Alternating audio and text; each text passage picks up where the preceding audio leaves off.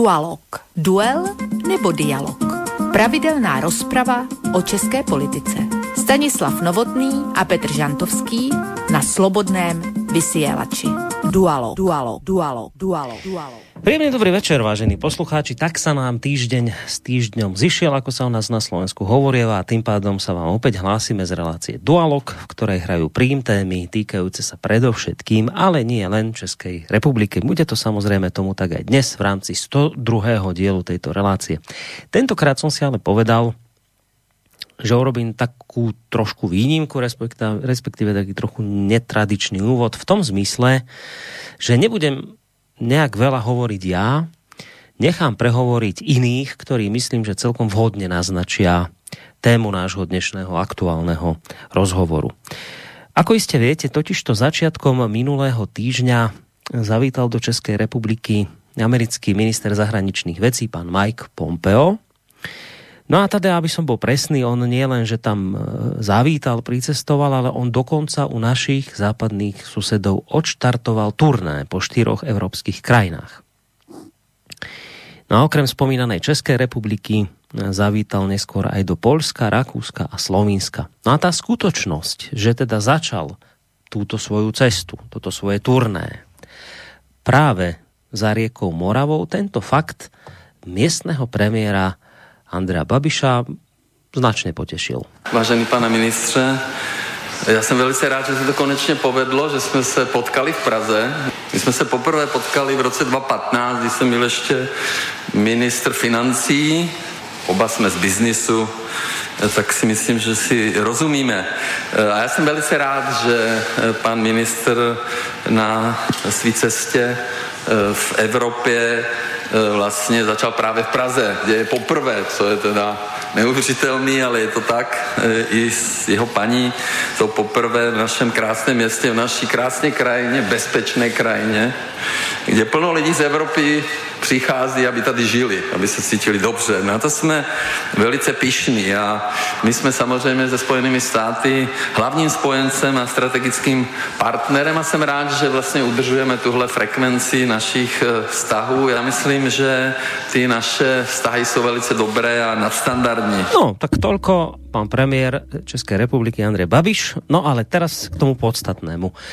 Nechám teraz prehovoriť spomínaného ministra zahraničných vecí USA, pána Mikea Pompea. My si najskôr pustíme časť z jeho tlačovej besedy po rokovaní s predsedom vlády a potom neskôr vám ešte pustím časť z jeho vystúpenia v Senáte Českej republiky. Za seba dopredu poviem, že ono, hoci sa to celé nieslo, ako to už v takýchto situáciách býva, celé sa to teda nieslo v takej tej nadnesenej, akože priateľskej nálade, kde nechybali samozrejme vzletné a pochvalné reči a úsmevy a potlesky, ale v skutočnosti som mal ja osobne z rečí pána Mikea Pompea doslova husiu kožu. Nakoniec vážte sami, takže začíname tlačovkou ministra zahraničných vecí Spojených štátov amerických po jeho rokovaní s českým premiérom. Právě jsme ukončili skvělý rozhovor. Oba jsme se shodli na tom, že se Rusko snaží zničit naše demokracie a rozbít naši západní alianci. Moskva neuspěje. Jsem si jistý, že svoboda vyhraje. Poděkoval jsem panu premiérovi za jeho závazek dodržovat závěry ze summitu NATO ve Walesu a také jsme hovořili o dalším posilování aliance modernizací armád. Spojené státy chválí rozhodnutí České republiky nahradit vojenskou výstroj a výzbroj sovětské éry americkou technikou a snížit závislost na ruské výzbroji. Vaše vojenská technika tak bude lépe odpovídat požadavkům NATO. Česká republika je, jako mnohé další svobodné národy na tomto kontinentu, na celém světě, začínají také vidět hrozbu, kterou pro naše těžce dobyté svobody představuje komunistická strana Číny. Podnikli jste svrchovaná a rozhodná opatření na ochranu svých občanů. A nakonec Spojené státy si hluboce váží České republiky jako svého bezpečnostního partnera na celém světě, včetně Afghánistánu, Iráku a Sýrie. Česká republika tam zajímá významné postavení obranné síly na pomoc naší diplomacii. A jsou tady dotazy. Česká televize, první dotaz.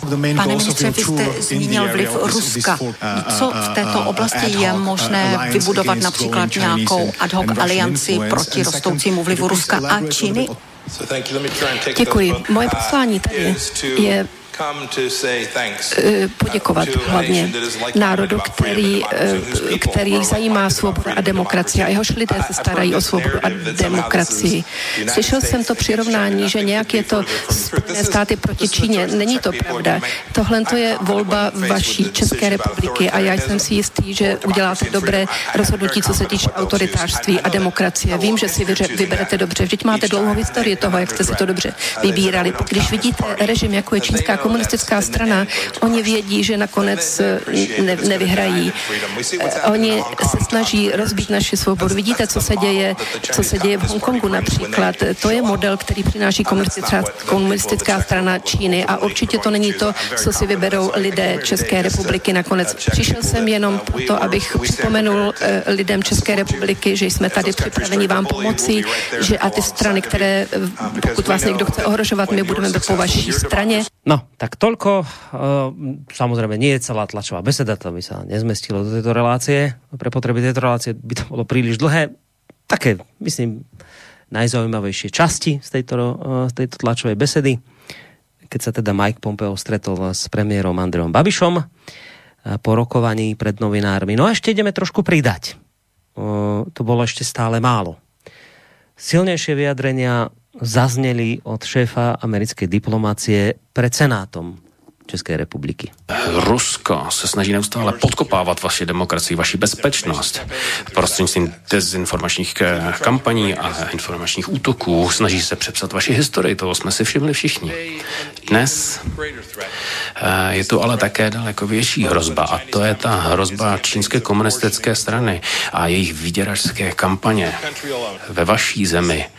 Jsme svědky ovlivňovacích kampaní vůči politikům, bezpečnostním složkám. Vidíme krádeže i průmyslových dat, které jste vy vytvořili díky vaší kreativitě. Vidíme využití ekonomiky, kterou se snaží ohrožit tu svobodu. Není to o tancích a zbraních, je to úplně jiná válka.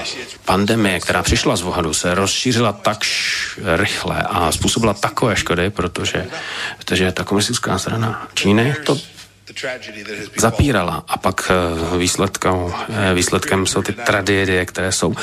Jsme svědky v Hongkongu, kde jsou lidem odpírány základní práva a svobody.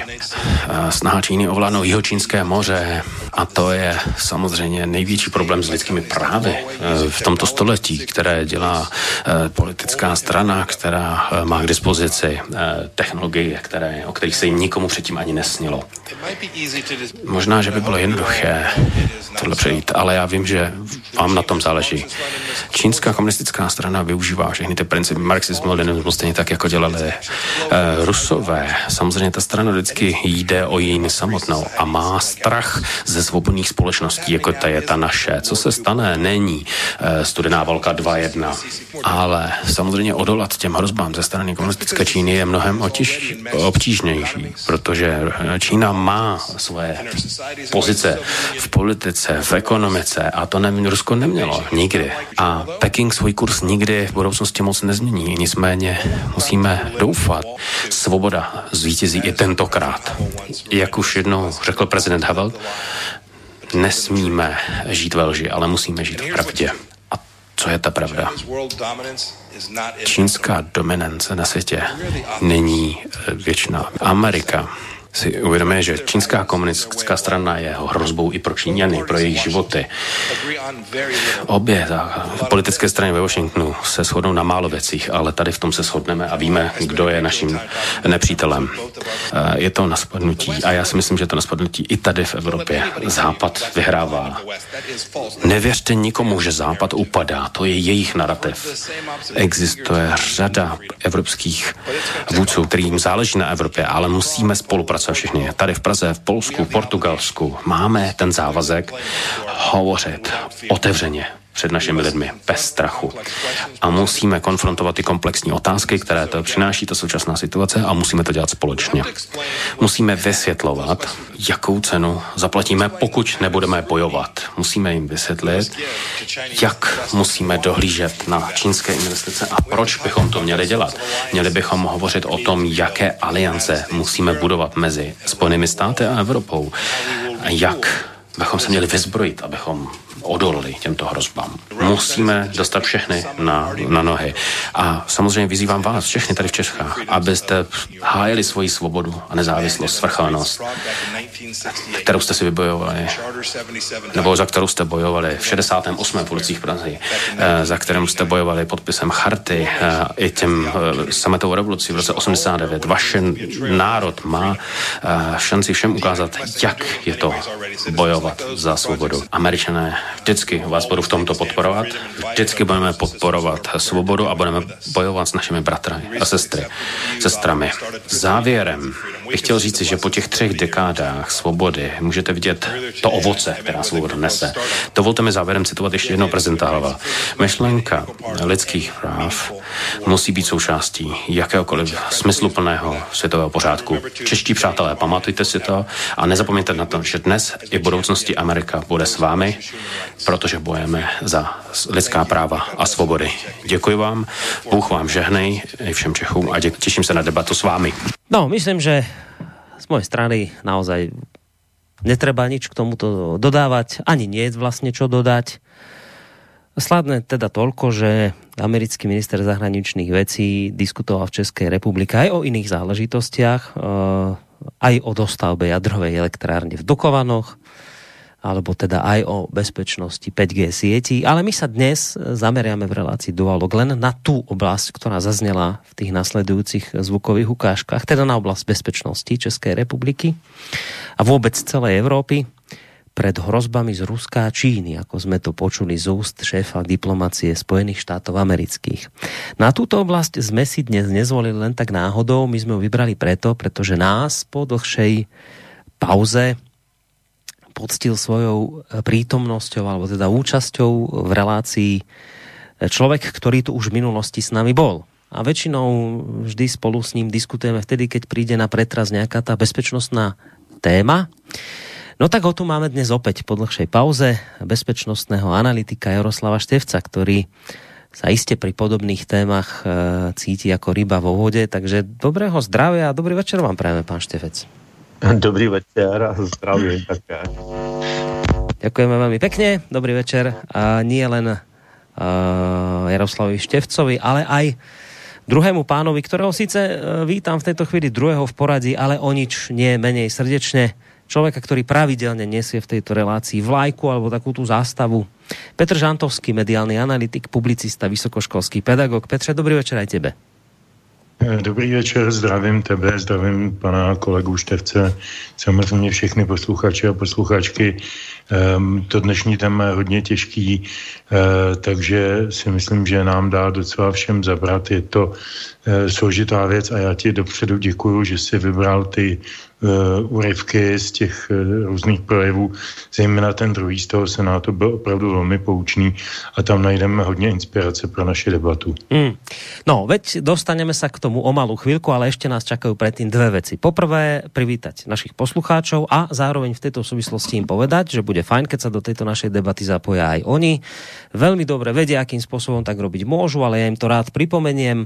Mail studio@slobodnyvysielac.sk, telefon 048 381 0101. No a potom je tu ešte možnosť reagovať cez naše internetové stránky alebo cez našu internetovú stránku. Zatiaľ máme len jednu. Keď si kliknete na to zelené tlačidlo otázka do štúdia. Tak to by bola prvá vec. Druhá vec, menej podstatná je tá, že vám nerušené počúvanie sporu s týmito dvomi pánmi praje aj z Banskobystrického štúdia Boris Koroni. No a tretia vec, taká tá tradičná úvodná, ktorú nemôžeme obísť, je predstavenie hudobného hostia, respektíve takej tej hudobnej obálky celého toho nášho dnešného večera, lebo Dualog je aj o tom, že nie len o tom rozhovore, ale aj o tom hudobnom šate, o tých pesničkách, ktoré tu znejú, ktoré teda nejakým vždy spôsobom doplňajú to hovorené slovo. Tak idem vlastne túto otázku smerovať opäť hlavnému tvorcovi tejto časti relácie, Petrovi Žantovskému, ktorý vyberal aj dnes a ideme zistiť, čo vybral. Takže čo to bude, Petre, dnes?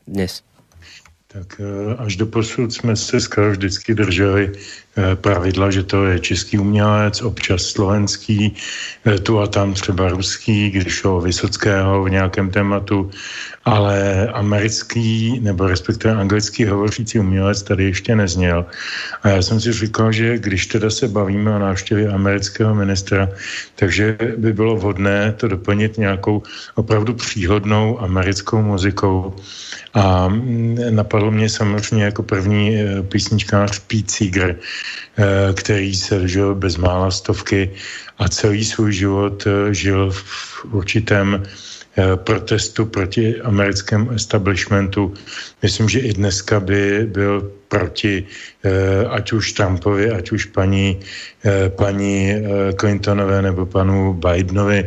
Prostě byl to člověk, který si žil celý svůj život po svém v takovém... Možná bych se vrátil k té citaci z toho Havla. To je ten život v pravdě. To je tenhle ten člověk skutečně... Může se to zdát někomu naivní, ale prostě celý život prožil v pravdě. Nemusel lhát, nechtěl lhát, nelhal. A já ještě, protože je to můj oblíbený umělec, tak se k němu možná před jednotlivými písničkami ještě nějak trošku dostanu k jeho životopisu, který je opravdu zajímavý. Ale abych teď dlouho nezdržoval. Tenhle ten písničkář působil na scéně amerického folku od 50. let nebo od konce 40. let a napsal hromadu protiválečných písniček, protože té druhé světové války se také účastnil. Možná by stálo za to, snad to nebude marné zdržování, připomenout jednu historku, která s tím souvisí. Pete Seeger už v té době byl docela renomovaný, oblíbený písničkář, samozřejmě jenom v určitých kruzích, jistě ne v těch establishmentových. A on vystupoval hodně významně proti účasti Spojených států ve válce. Dokonce napsal jednu velmi posměšnou píseň o prezidentu Rooseveltovi. A on byl peacemaker, jo? Opravdu jako mír za každým třetím veršem, a teď to opravdu nemyslím jako pejorativně. A teprve ve chvíli, kdy nacisti přepadli Sovětský svaz v roce 1941, tak teprve tehdy on nastoupil do první takové té odvodové kanceláře nebo rekrutující a přihlásil se dobrovolně do americké armády, protože v tu chvíli mu to přišlo jako, že už tady toho nebezpečí je moc a že už ta Amerika má opravdu důvod se do té věci zapojit a Sovětskému svazu pomoct. Takže tenhle ten člověk, který sice kdysi dávno byl členem komunistické strany Ameriky, pak z ní vystoupil, ale vlastně celý život byl levicově orientovaný, tak se nakonec té války zúčastnil tímhle způsobem. Tím demonstruje jenom to, proč jsem vybral jeho písničky a všechny se týkají války. V některých případech teda války jiné, té vietnamské, kterou prožil už jako dospělý umělec a velmi slavný v té době. A tu první písničku, ta se jmenuje Waist Deep in the Big Muddy, je z roku 67 a v překladu to zní zhruba jako popás v hlubokém bahně. To je písnička, která byla inspirovaná skutečným incidentem, kdy nějaký fanatický americký důstojník svoji četu hnal prostě jako navzdory varování do nějaké řeky, která byla mnohem hlubší, než on si dokázal zjistit, měla určitý vnitřní proudy a tak dále a zahynula tam spousta úplně nevinných lidí. Takže je to vlastně varování před fanatismem v jakékoliv takové situaci. Waist Deep in the Big Muddy je to jedna z nejlepších písní, co napsal. Takže dnes to máme tenkrát poprvé, pokiaľ ide o amerického umelca, hudobného, ale naozaj k téme, ktorú budeme rozoberať, sa to hodí naozaj úžasne. Tak poďme na to.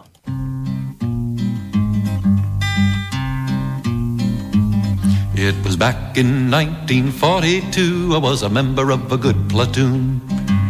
We were on maneuvers in Louisiana one night by the light of the moon. The captain told us to ford a river, that's how it all begun. We were knee-deep in the big muddy, the big fool says to push on. The sergeant said, "Sir, are you sure this is the best way back to the base?" "Sergeant, go on, I forded this river about a mile above this place. It'll be a little soggy, but just keep slogging, we'll soon be on dry ground." We were waist deep in the big muddy, the big fool says to push on.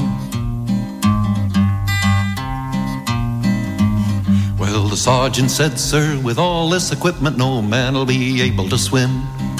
"Sergeant, don't be a nervous Nelly," the captain said to him. "All we need is a little determination, men, follow me, I'll lead on."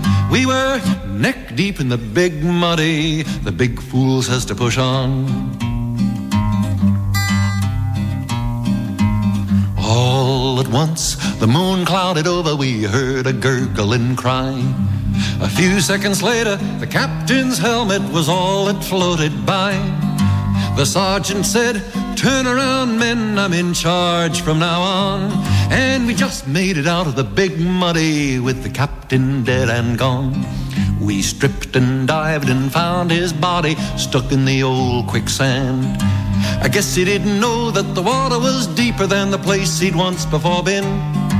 Another stream had joined the big muddy about a half mile from where we'd gone.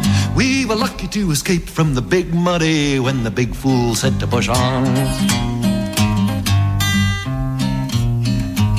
Well, I'm not going to point anymore, I'll leave that for yourself. Maybe you're still walking, you're still talking, you'd like to keep your health. But every time I read the paper, them old feelings come on. We're waist deep in the big muddy, the big fool says to push on. Waist deep in the big muddy, the big fool says to push on. Waist deep in the big muddy, the big fool says to push on.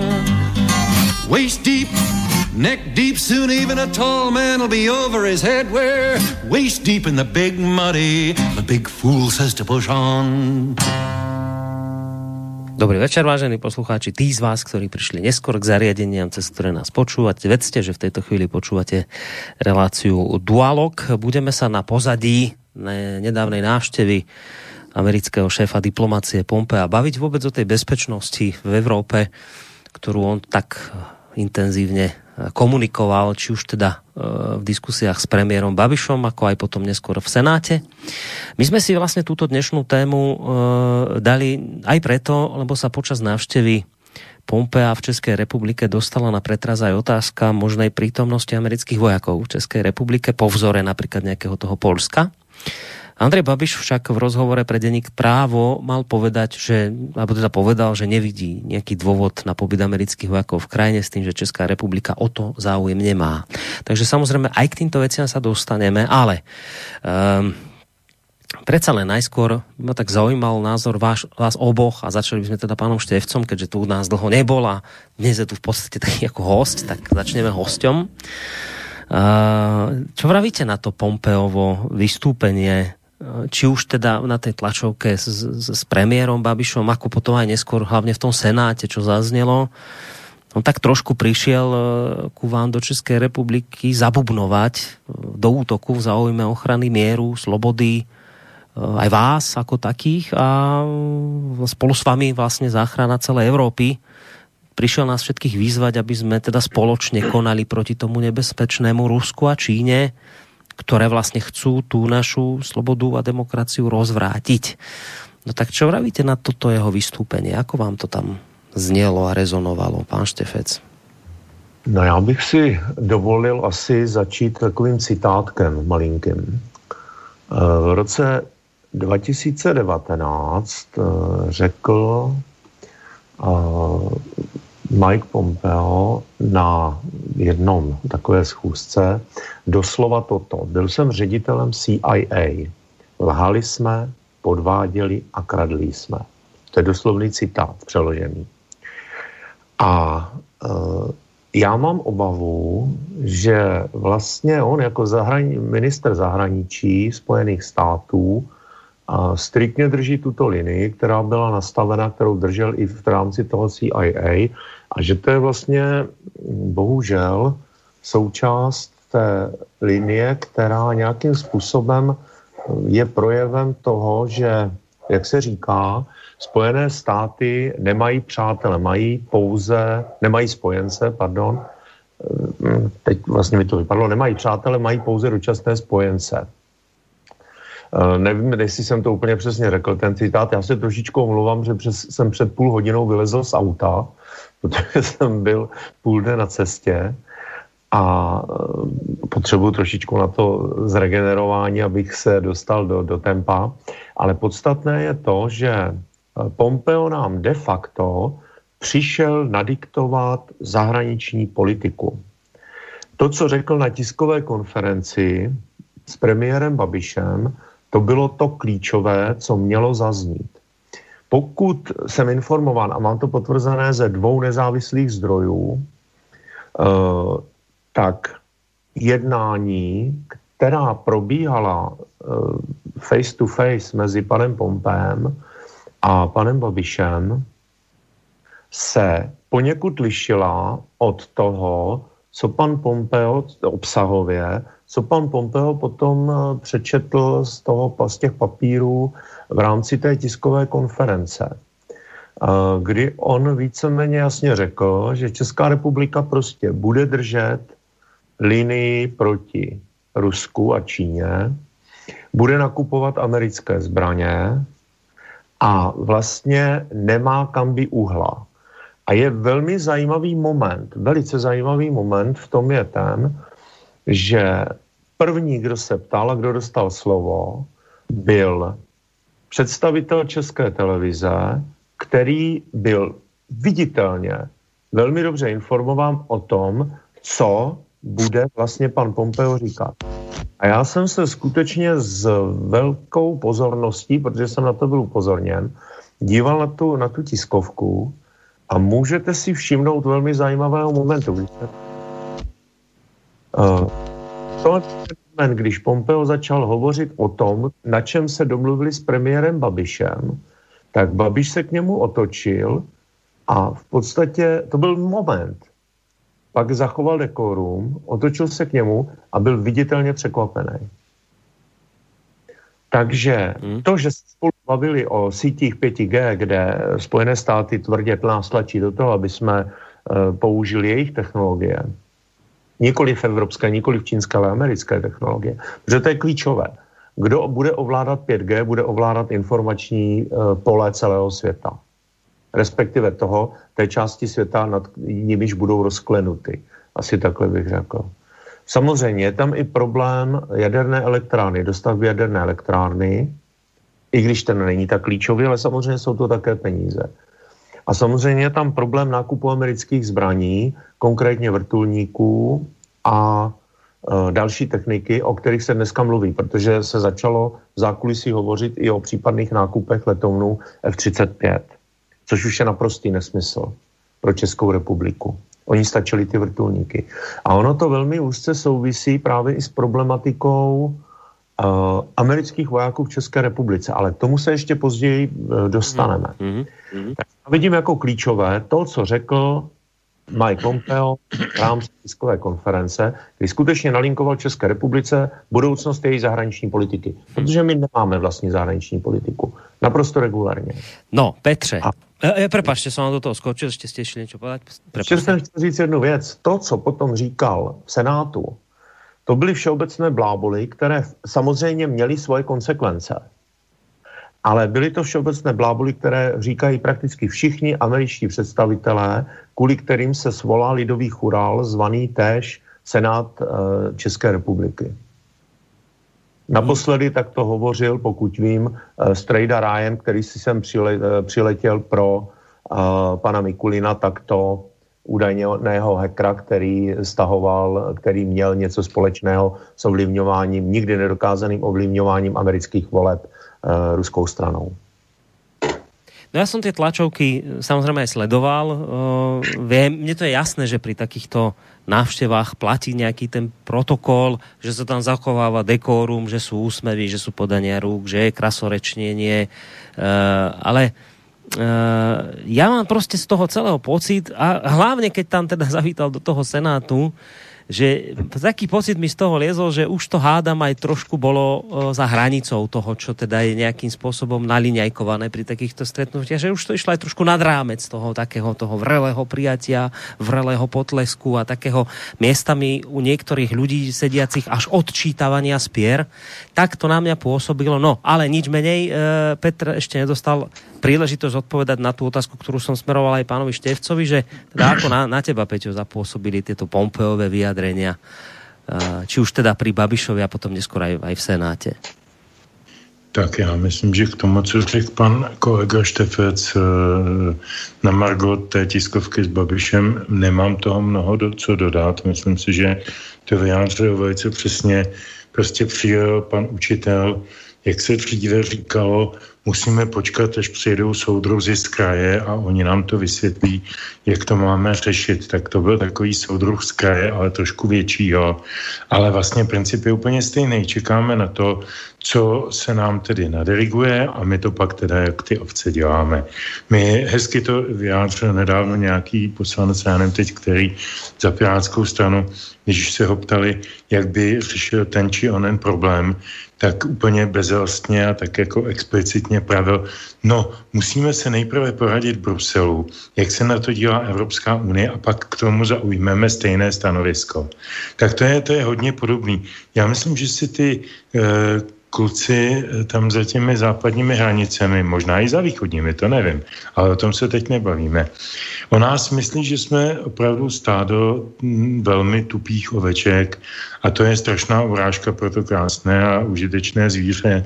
A že prostě je možné nám prostě takhle jako přijít úplně brutálně a bez sebe menšího ohledu na jakoukoliv diplomaci v podstatě vyhrožovat. Budete dělat to, co já chci, anebo teda uvidíte. To vůbec nebyl žádnej diplomatický protokol. To bylo velmi, velmi navážno. A já bych ještě měl pár drobných poznámek k tomu Senátu. To, co říkal pan Štefec, opět potvrzuju, že to byly snůšky frází a blábolů. Já bych jenom podotkl, možná dodal, že ty fráze a bláboly byly, tomu někdo samozřejmě psal tuhle ten nesmysl, protože on si asi těžko je schopen vybavit, jaký je rozdíl mezi slovinském a slovenském a českém a čečenském.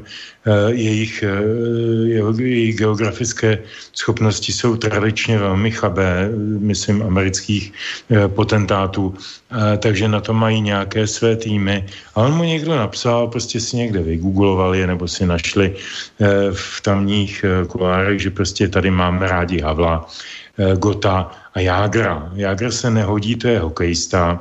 Gott je mrtvý. No tak nám zbývá ten Havel, to byl politik. A tak, protože ho instalovala ta Bushova administrativa, myslím Bushe staršího, no tak teda se ním oháněl i v tom projevu. A já už jsem tady narazil na tu frázi o tom životě v pravdě, že je všechno jinak. Tohle byla snůška lží a snůška prázdných frází, které jako absolutně k ničemu Spojené státy nezavazují. Já bych strašně rád, a to samozřejmě mají naši mainstreamoví novináři velice rádi, protože mají co citovat. Teď budou všechna média plná a už začínají být tím, jak Pompeo zmiňoval Havla a jak si ti Američani vlastně váží tohoto našeho prezidenta, ikony a tak dále. Čili jako je co citovat. To je strašně důležité. Vzít nějaký ikonický slova, nějaký takový ty pozlacený fráze a on ten novinář i ten nejhloupější pochopí, že to tam má napsat. Co se týče dalších facet toho, co povídal v tom Senátu, mě tam strašně moc pobavil ta pasáž, jak nám vždycky pomohli a jak jsou vždycky připraveni nám pomoct a jak my to víme přece z historie. Tak já bych jenom třeba připomněl, že na základě dohod mezi mocnostmi generál Peton dvakrát z Plzně vytáčel, abych tak řekl, vrchního velitele amerických vojsk Eisenhowera s tím, že v Plzni jsou hotovi vyrazit napravo a budou tam dřív než Rusové. Eisenhower mu to dvakrát zakázal s odkazem na mezinárodní dohody mezi Ruskem a Spojenými státy. Čili je o té pomoci, my se tady dohadujeme, jestli Prahu osvobodil Koněv nebo Vlasovci, ale mohl to být Petr, ale nebyl. Ale proč nebyl? No, protože nás prodali Sovětskému svazu, sovětskému Rusku nebo Stalinovi, jak chcete to nazvat, už v roce 1943, když poslali slavní všichni spojenci našeho nebohého Edvarda Beneše do Ruska, aby se tam zavázal k věcem, které budeme vyrábět po skončení války, a však jsme je také vyráběli. Čili to jsou všechno strašlivý fauly argumentační. Vůbec se mi to nelíbí. Druhá nebo třetí a předposlední poznámka krátká, to, že naši senátoři, někteří tam psychicky, já doufám, že jen psychicky, tedy ejakulovali při jeho projevu, tak na to upozorňují i sociální média. Už jsem četl spoustu takových popisů, jak se tam někteří, a dokonce někteří senátoři se tím jich chlubí. Nějaký lidovecký senátor, jehož jméno jsem v životě neslyšel a nikdy s ničím nevystoupil a teď najednou má plný svůj facebookový profil toho, jak je to jeho největší životní zážitek, že spatřuje Mikea Pompea, že už je teď osvícen a už možná, že předčil v jeho hodnotovém registru je panu Marie nebo jiné ikony jeho víry. Já nevím, prostě bylo to trapné, bylo to trapnější než všechny ty tirády za Brežněva, za Honeka. Vždycky, když přijel nějaký Jumjagin Cedenbal, tak se dělala nějaká taková legrace, ale nemělo to zdaleka ty rády. A poslední poznámka je spíš jenom bonmot. Určitě vám to došlo taky někde přes internet nebo něco a myslím, že je to strašně přesný a musíme si toho být vědomi. Strašně si toho musíme být vědomi. To je důležitá věta, která je sice bonmot, ale je pravdivá. Tak dlouho Američani vyváželi demokracii, až jim doma žádná nezbyla. Já...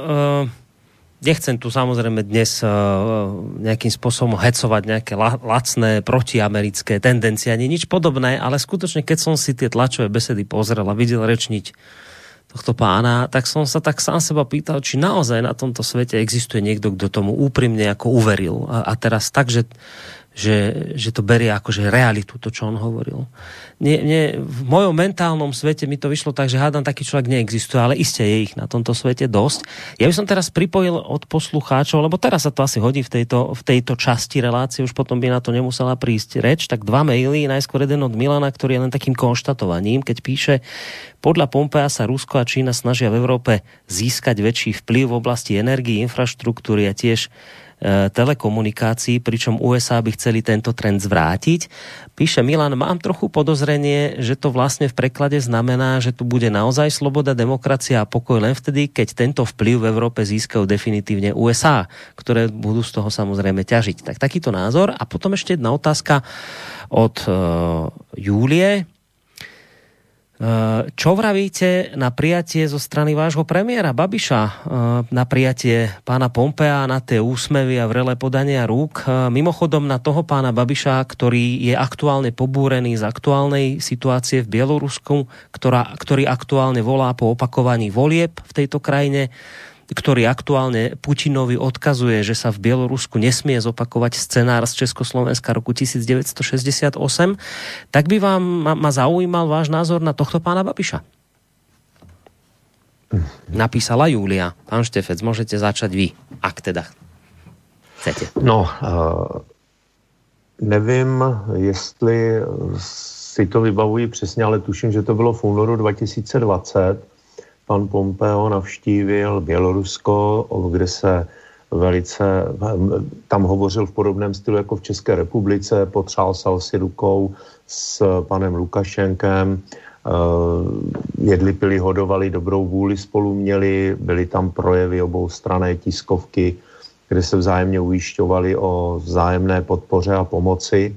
A jejhle půl roku se s půl rokem sešlo, máme srpen, konec srpna, a Spojené státy vyhlašují vlastně téměř válku Bělorusku, protože málo kdo si uvědomuje, že Bělorusko je natolik smluvně vázáno s Ruskem, že v podstatě jakýkoliv vojenský útok nebo převrat téměř automaticky vede k tomu, že se stává věcí Ruska. A vlastně, jak říkám, půl roku se s půl rokem sešel dnes tady pan Babiš radostí, co mu třepe hlas, vítá pana Pompea, celý natěšený, Senát s otevřenou pusou, nebo aspoň jeho značná část, hltá každé slovo.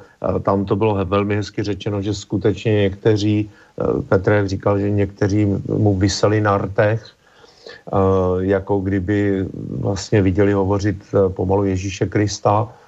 A co bude za půl roku? Když pan Babiš odmítne držet linii, která byla jasně nalinkovaná v té tiskové konferenci.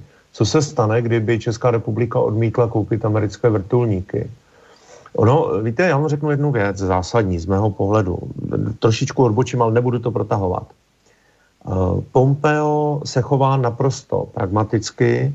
Je to člověk, který samozřejmě připraví mu všechno pro danou zemi a podobně, ale jeho prioritou je zajistit volební heslo,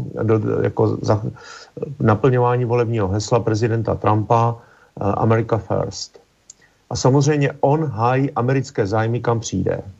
V současné době je hlavním americkým zájmem potlačení Ruska, likvidace předpolí, které Rusko v současné době má, což je Bělorusko a západní Ukrajina, vyvolání nepokojů a v podstatě postupná likvidace Ruska a převzetí jeho materiálních, lidských a jiných zdrojů nadnárodními korporacemi, tak jak jsme to viděli třeba v České republice, vidíme to částečně v Polsku, znáte to i na Slovensku. Tohle je hlavní cíl. A on to dělá samozřejmě dobře, je to pragmatická politika, kterou ty Spojené státy mají. Naším problémem je to, že na to jako ty ovce skutečně kýveme. A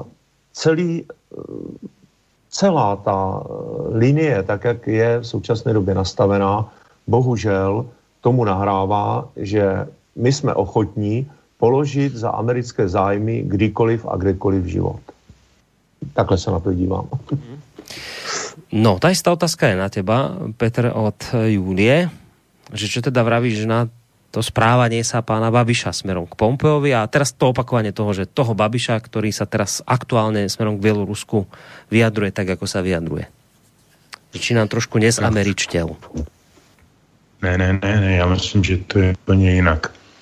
Já bych jenom, než se k tomu úplně detailně dostanu, tak bych jenom připomněl, jak v té první odpovědi pan kolega Štefec mluvil o těch přátelích a tak, tak já jsem si zase, tuším, že v komentáři Jaroslava Bašty přečetl větu, která si myslím, že je absolutně svatá.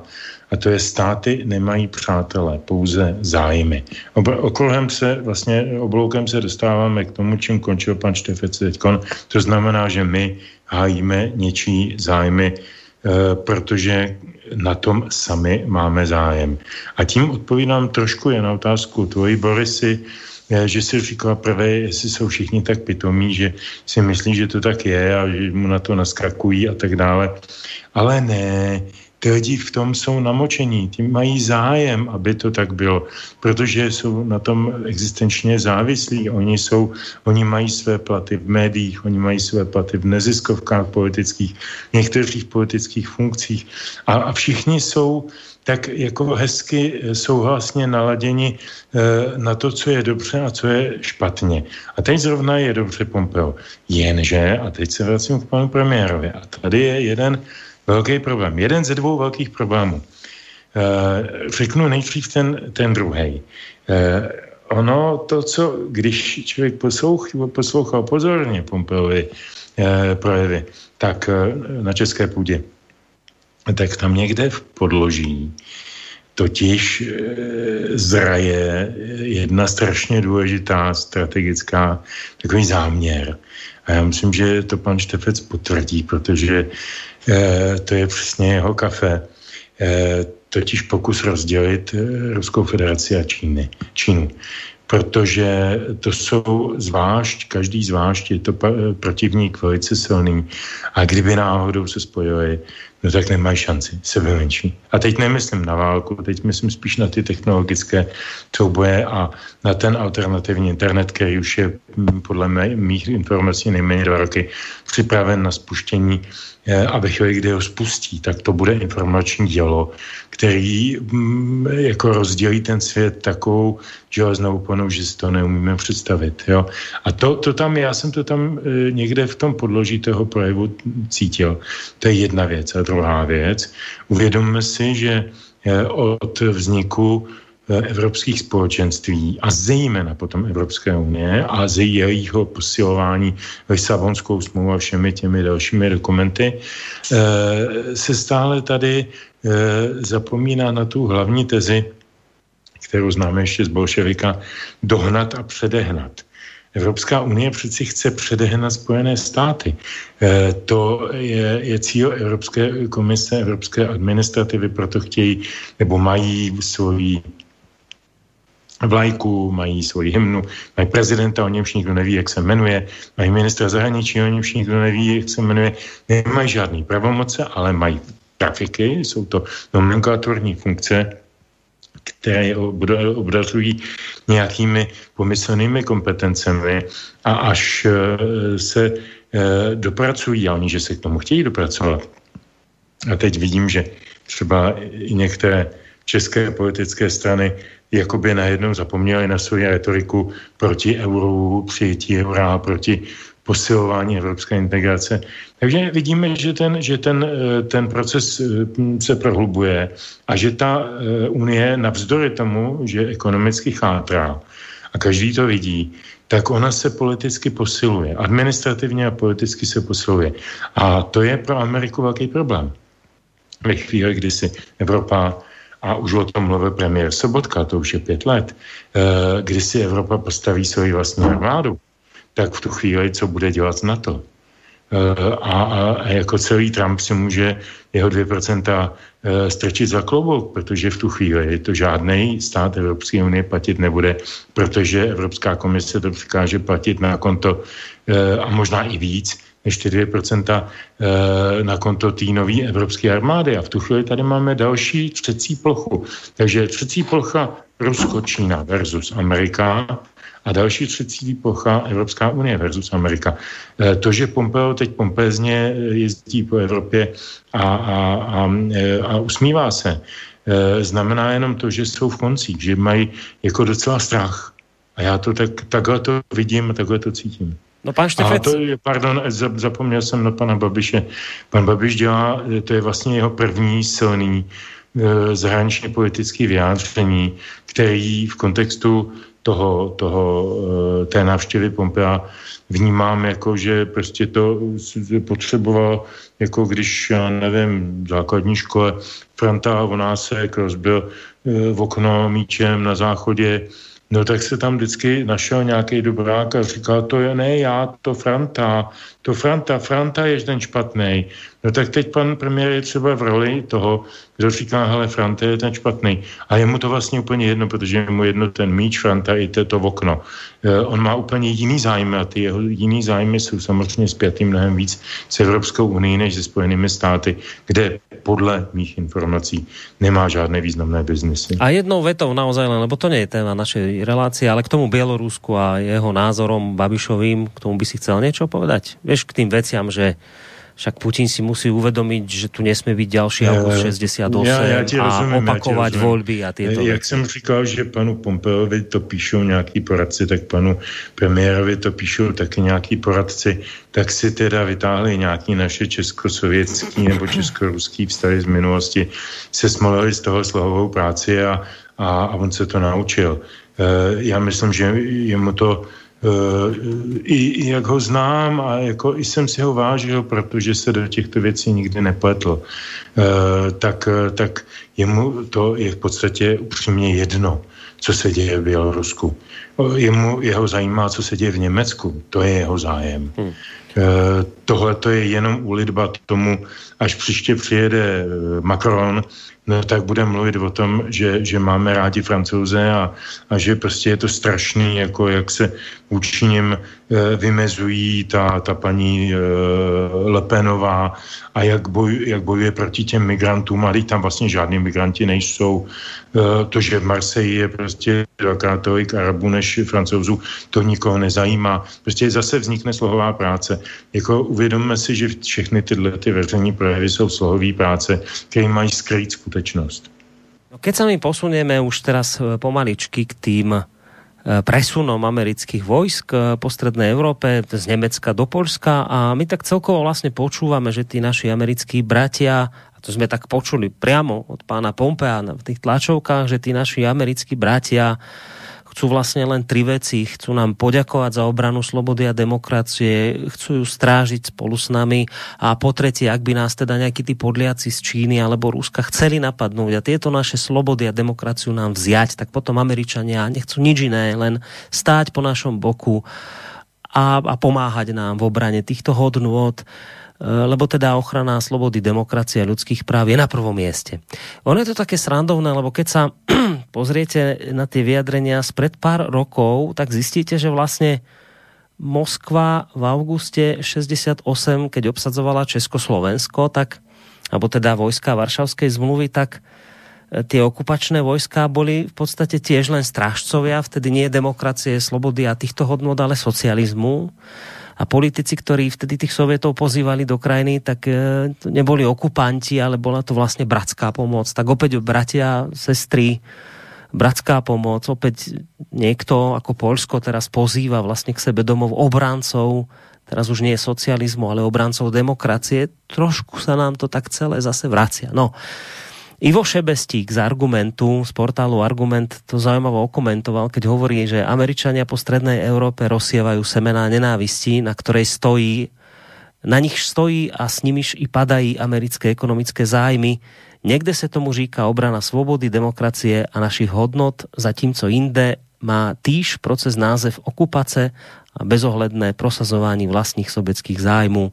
A v tomto zmatení hodnot i pojmů si má česká diplomacie najít svoje místo. To je s otáznikom. A on potom dodáva pochopitelně, že by mohla zajmout pozici nestranného a neangažovaného pozorovatele s kapesníkem kutírání krokodýlých slz v ruce, ale tohle není asi dáno, neboť jsou přece ohroženy naše hodnoty, svoboda, demokracie, nebo snad o tyto hodnoty vůbec nejde. Račte si prosím vybrat. Končí tento svoj komentár pán Šebestík. No, otázka toho, že čo teda v tomto zmatení pojmu by mala robiť vaša diplomacia česká, že kam sa v tomto celom by mala postaviť, zaradiť a kam teda podľa vás sa nejak tak radí, stojí, ako v tom čítate vy, pán Štefec? No, česká diplomacie, no to je strašne složitá otázka, nebo složitá, těžko říct. Tam je základní problém v tom, že Česká republika, respektive česká diplomacie, ona neexistuje de facto. Vzhledem k tomu, že Česká republika nemá naprosto objektivně vlastní zahraniční politiku, nemá ani samostatnou diplomacii. A víte, já tady použiju jedné věci z toho, co říkal pan Pompeo v Senátu. On říkal, podívejte se, ty Číňani vám ukradli ty informace, které vy jste tady pracně vytvořili vaši lidi a teď oni vám je ukradli. No jo, ale tam už se nikde neříká o tom, že ty Američani ty informace kradou daleko větším rozsahu. A konkrétně i s lidma, který ty informace vlastně mají. Dám příklad. Když se podíváte, tak tým, který vyvíjí vakcinu proti tomu viru, který způsobuje ten COVID 2000 nebo 200, tak ten tým vede Čech. Když se podíváte na tým, a je ve Spojených státech, podíváte se na tým, který vyvíjí vlastně látky proti, které jsou skutečně účinné na potlačování AIDS, vlastně těch projevů. Zase jsou to Češi a opět ten tým je ve Spojených státech. Já tady vidím konkrétní takovou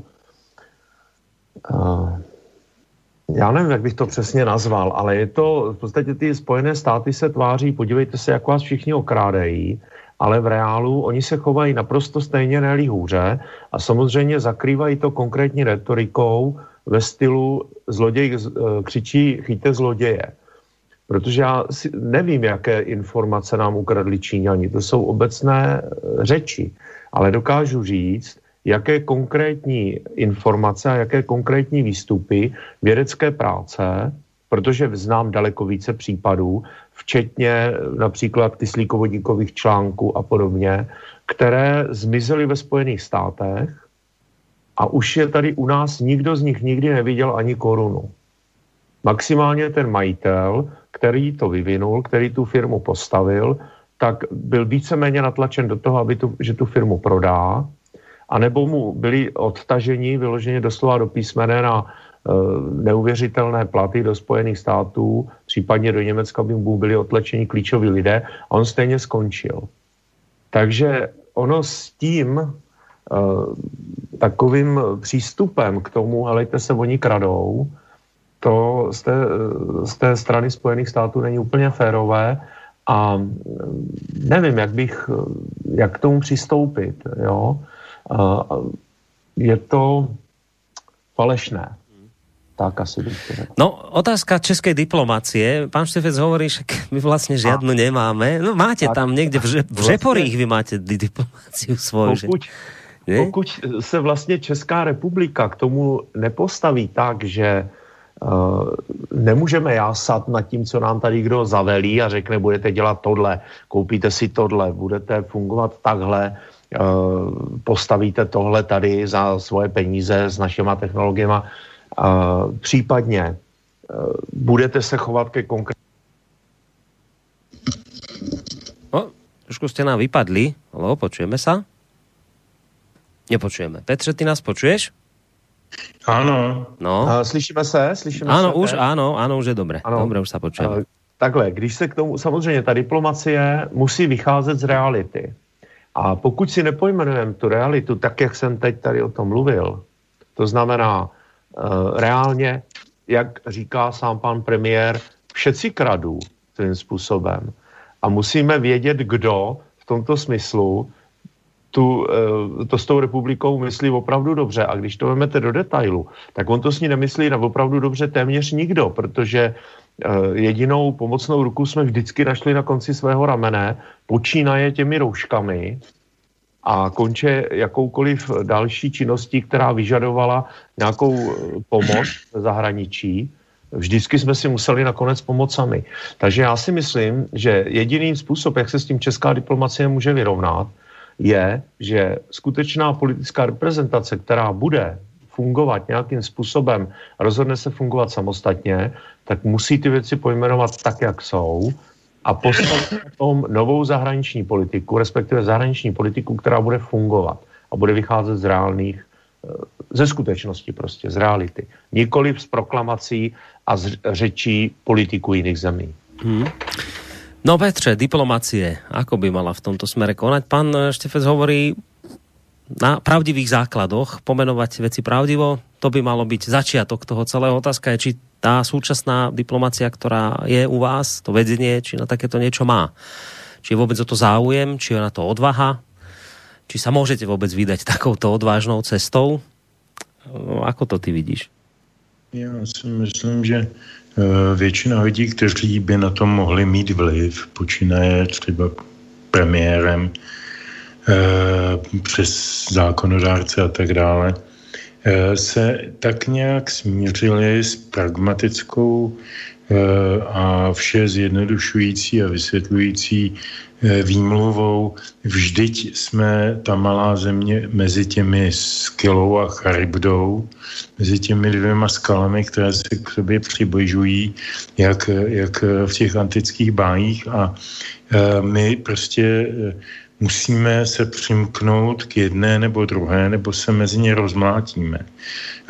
To je opravdu velmi laciná výmluva a asi poslední poslední člověk, který v této zemi tuhle filozofii se pokusil aspoň chvilkově narušit, byl prezident Edvard Beneš před Mnichovskou dohodou.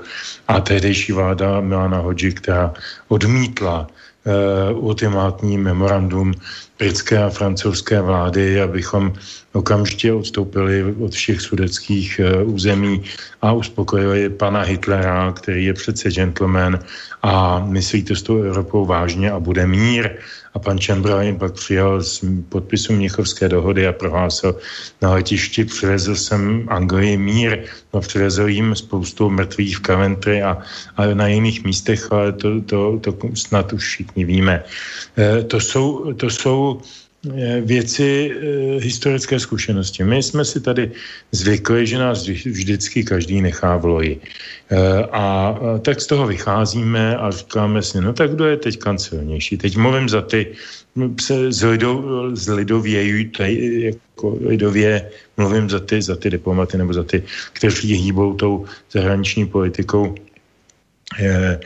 Ono to začíná takovými drobnostmi, jako že místo předseda vlády a šéf sociální demokracie studoval, pokud se nepletu, na Prague Security Studies Institute, stejně jako pan Petříček, stejně jako mnozí další funkcionáři z nejvyšších pozic našeho politického života, a kdo to neví, tak PSSI, Prague Security Studies Institute, zakládal v roce, tuším, že 2000 pan prezident Havel s paní Albrightovou v Praze na Pohořelci, to tehdy sídlo s velkou pompou, že to je takový v podstatě doškolovací institut té diplomacie a toho všeho. Já si myslím, že mě to teda osobně spíš připadá jako detašované pracoviště CIA nebo Pentagonu nebo těch zájmů v obecnější míře amerických, jo. Ale když máte na nejvyšších funkcích lidi, kteří jsou proškoleni tímto sítem, a když se vám stane místo předsedou vlády předseda lidovců Bělobrádek, jako se to přihodilo v roce 2014, a jeho první zahraniční cesta vedla do Ameriky, tak si taky položí o to otázku, co tam dělá. Když je přece místo předsedou vlády pro vědu a výzkum, tak tam asi jede pro nějaké rozumy. A teď si to tak sčítáte a vyjde vám, že prostě nemáme zahraniční politiku žádnou, jak pravil pan Štefec. My ji totiž v podstatě ani nepotřebujeme, ale myslím si, že nastane brzy chvíle, kdy ji potřebovat budeme. A pan Pompeo tomu vlastně pomohl jistě nechtěně tím, že nás navštívil a co říkal, a tím navazuju na ty dva skryté spory, tedy Rusko-Čína versus USA a USA versus Evropská unie, protože máme tady nějaké politiky, kteří jsou vyškolení ve Spojených státech a hrají jejich karty, pak tady máme jiné politiky, kteří hrají evropské karty, a to jednoho, já myslím, že docela brzkého dne přijde do konfliktu. Ten den se zcela jistě bude nějakým způsobem vázat na výsledky americké prezidentské volby letošní. Uvidíme, jak dopadnou. Jako nechci hádat křišťálové koule a jaký to bude mít potom vliv na náš budoucí osud. My v tuto chvíli věcně za to zahraniční politiku nemáme a netváříme se, že bychom ji potřebovali. No a keď už inak hovoríš, tak ešte ti slovo nechám, lebo pozerám na ten čas, že by sa patrilo, aj hádam, dať sa do pesničky číslo 2. Písnička číslo 2 je opět Pete Seeger. Já jsem ještě v té první se zapomněl uvést jeden citát z té písničky, který se hodí vlastně jako poenta trošku k tomu dosavadnímu povídání. A prosím, berme to jako citát z básníka a písničkáře Pita Seegera, někoho jako moje hodnocení pana ministra, nějakého jakéhokoliv. On tam zpívá v tom refrénu: velký blázen řekl, aby se šlo. Prostě vpřed, jo, jako zavelel vpřed, jo, já to zjednodušuju ten překlad, jo. Takže velký blázen zavelel. Vždycky nějaký velký blázen zavelí. a my pak jdeme jak ty ovce. Druhá písnička nás vrací zase k té vietnamské válce, ale je opět ještě prokontextovaná k té druhé světové válce, již se, jak jsem říkal, za určitých okolností účastnil a myslím, že byl i vyznamenán za hrdinství Pete Seeger. Tahle písnička se jmenuje Last Train to Nuremberg, tedy poslední vlak do Norimberku a vlastně předkládá nám, říkám to zjednodušeně pro ty, kteří třeba nejsou schopni odezírat angličtinu v živém provedení, předkládá nám paralelu vlastně souzení norimberských zločinců a souzení zločinců, kteří zase angažovali nebo způsobili masakr v Milaj.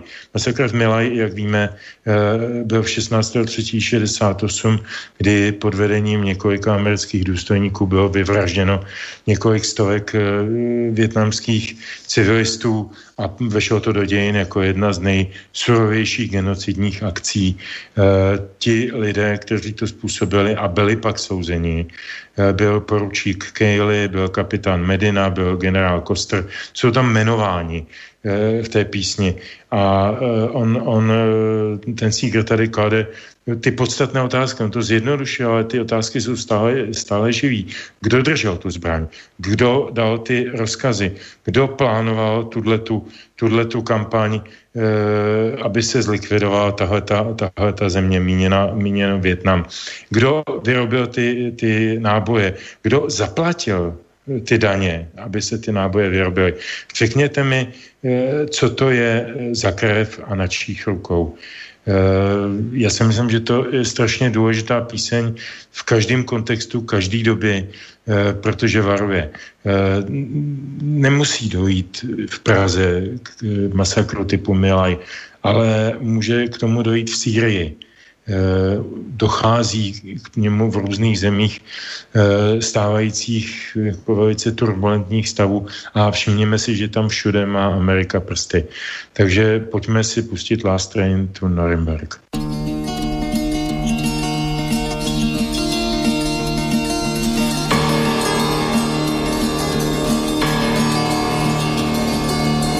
Last Train to Nuremberg, Last Train to Nuremberg, Last Train to Nuremberg, all on board. Do I see Lieutenant Calais? Do I see Captain Medina? Do I see General Coster and all his crew? Do I see President Nixon? Do I see both houses of Congress? Do I see the voters, me and you? Last train to Nuremberg, last train to Nuremberg, last train to Nuremberg, all on board. Last train to Nuremberg, last train to Nuremberg, last train to Nuremberg, all on board. Who held the rifle? Who gave the order? Who planned the campaign to lay waste the land? Manufactured the bullet? Who paid the taxes? Tell me, is this blood upon my hand? Last train to Nuremberg, last train to Nuremberg, last train to Nuremberg, all on board. Last train to Nuremberg, last train to Nuremberg, last train to Nuremberg, all on board.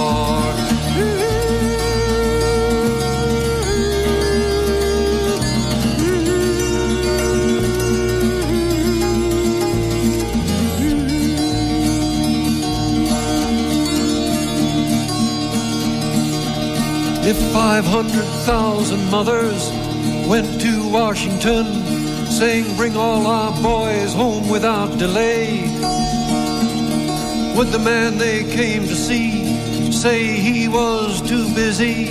Would he say he had to watch a football game? Last train to Nuremberg, last train to Nuremberg, last train to Nuremberg, on board. Last train to Nuremberg, last train to Nuremberg, last train to Nuremberg, on board.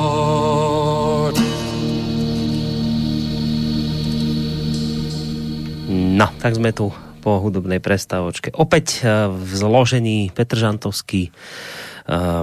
A teraz pozerám, že nám... Počkajte chvíľku, ešte počkajte chvíľku s tými telefonátmi a ja dávam o malú chvíľku priestor, ale ešte máme tu aj kopec mailov, takže kopec, máme tu ešte maily, tak najskôr vysporiadam tie a potom sa dostaneme ďalej. Čiže máme tu dnes zloženie Petr Žantovský, Jaroslav Štefec, bezpečnostný analytik. Bavíme sa o tej návšteve Pompea a na pozadí tejto návštevy aj o iných veciach súvisiacich so Spojenými štátmi americkými, bezpečnostnou politikou a tak ďalej. Dostaneme sa samozrejme o malú chvíľočku už aj k tej otázke amerických základní v Českej republike, ktorá mala byť tiež tak nejak trošku na pretrase, keď sa títo dvaja páni spolu zhovárali, teda myslím Pompea a Babiša. Ale dám ešte predtým, ako sa do tejto témy pustíme, dva maily, ktoré tu mám, jeden od Michala a druhý od Juraja. Sú to skôr také názory ako otázky. Michal z Brna píše: Dobrý večer, celá Pompeová návšteva v Česku sa dá zhrnúť do vety. Americký protektor přijel skontrolovať českou kolonii a preventívne sfackoval místní vrchní predstavitele. Z uslintaného poslušného mopslíka Babiše je mi vyložne stydno. Takto se nechová predseda vlády svrchovaného státu, když pan Pompeo má takovou starost do našich demokracií, tak ja by mu na to odpovedel, že doufám, že USA budou po letošních prezidentských voľbách stále demokratické, protože zatím se plnou parou ženou vstříc občanské válce a bolševické neomarxistické totalitě. Toto napísal Michal z Brna, samozrejme budete môcť páni na to zareagovať, ale ešte pridám spomínaný mail od Juraja. Na úvod mám taký dojem, že Pompeo si pomýlil Slovensko a Slovinsko pri jeho ceste Českou republikou, Rakúskom, Poľskom, Slovinskom. To posledné mi pripadá ako mílka, niečo k Pompeovi. Pompeo je typický predstaviteľ vojensko-priemyselného komplexu USA, je absolventom vojenskej akadémie a k tomu po pár rokoch služby aj Harvardu v oblasti právnej. Jeho aktivity v obchodnej oblasti boli spojené s vojensko-priemyselným komplexom. To, čo robil, tu mi vyznieva tak, že robil vojenské kontrakty a dohadoval posun vojsk USA smerom na Rusko. Čo sa týka sieti 5G, je jasné, technologické zaostávanie núti USA robiť všetky kroky, aby znemožnili Číňanom ich zavedenie týchto sietí. Ich monopoly v IT oblasti, ako aj Google, Microsoft, Facebook, Amazon a iné vlastne prostredníctvom bankových subjektov ovládajú aj administratívu USA. Pekne o tom píše aj profesor Katasonov v poslednom fonds.ru. Pozitívnou vecou v oblasti kontroly zbrojenia je pokrok rokovaní vo Viedni o predĺžení zmluvy START 3. Nebezpečný je posun USA v oblasti presunu vojen do kozmického priestoru. Nejde len o prieskumné prostriedky, ale útočné zbrane. Likvidáciou zmluvy o nosičoch strednej a kratšej vzdialenosti zo strany USA vznikol ďalší problém. Inštalácie týchto zbraní nie len v Európe, ale hlavne v Ázii a Tichomorí, o čom teraz hlavne ide USA. Takže americká monopolistická kobyla kope okolo seba a chce, aby podľa nej všetci šliapali ako doteraz. Takéto dva názory nám tu prileteli od poslucháčov. Ak chcete, páni, môžete na to samozrejme zareagovať. Ak nie, tak pôjdeme ďalej. Já nemusím reagovat. Mně se ten druhý mail zejména velice líbil, myslím, že je velice přesný. A pán Štefec? Já myslím, tam na to není také co reagovat zatím. My se ostatně k některým věcem, které jsou zmiňované, určitě ještě dostaneme. Dobre, tak poďme na tú otázku, ktorá teda mala byť nejakým spôsobom na pretrase, a to je otázka americkej nejakej vojenskej základne v Českej republike. No, tak ja som z toho teda nejaké výstupy nevidel, ja som zachytil naozaj potom len ten rozhovor vášho premiéra pre spomínaný denník Právo, kde teda povedal, že on také niečo odmieta, ale to nezaznelo vlastne ani na tlačovke s Pompeom, ani nikde sa to nejakým spôsobom neriešilo, ale niekde to proste niekto vyťahol, že aj toto bolo na pretrase. No tak chcem sa spýtať, do akej miery, pán Štefec, vy ste odborník v tejto téme, ste bezpečnostný analytik, do akej miery sú naozaj pre Spojené štáty americké dôležité, alebo teda je dôležité to, aby Američania mali u vás, vo vašej krajine, nejakú vojenskú základňu. Naozaj im na tom nejakým spôsobom mimoriadne záleží. Je to pre nich kľúčové, alebo toto pre nich až tak dôležité nie je? V zmysle, že teda bolo by dobre, keby bola, ale ak nebude, tak sa nič nestane. To je z toho strategického vojenského hľadiska, nejakého bezpečnostného, do akej miery je Česká republika pre Spojené štáty americké dôležitá v tom ohľade mať tam stálu vojenskou základňu?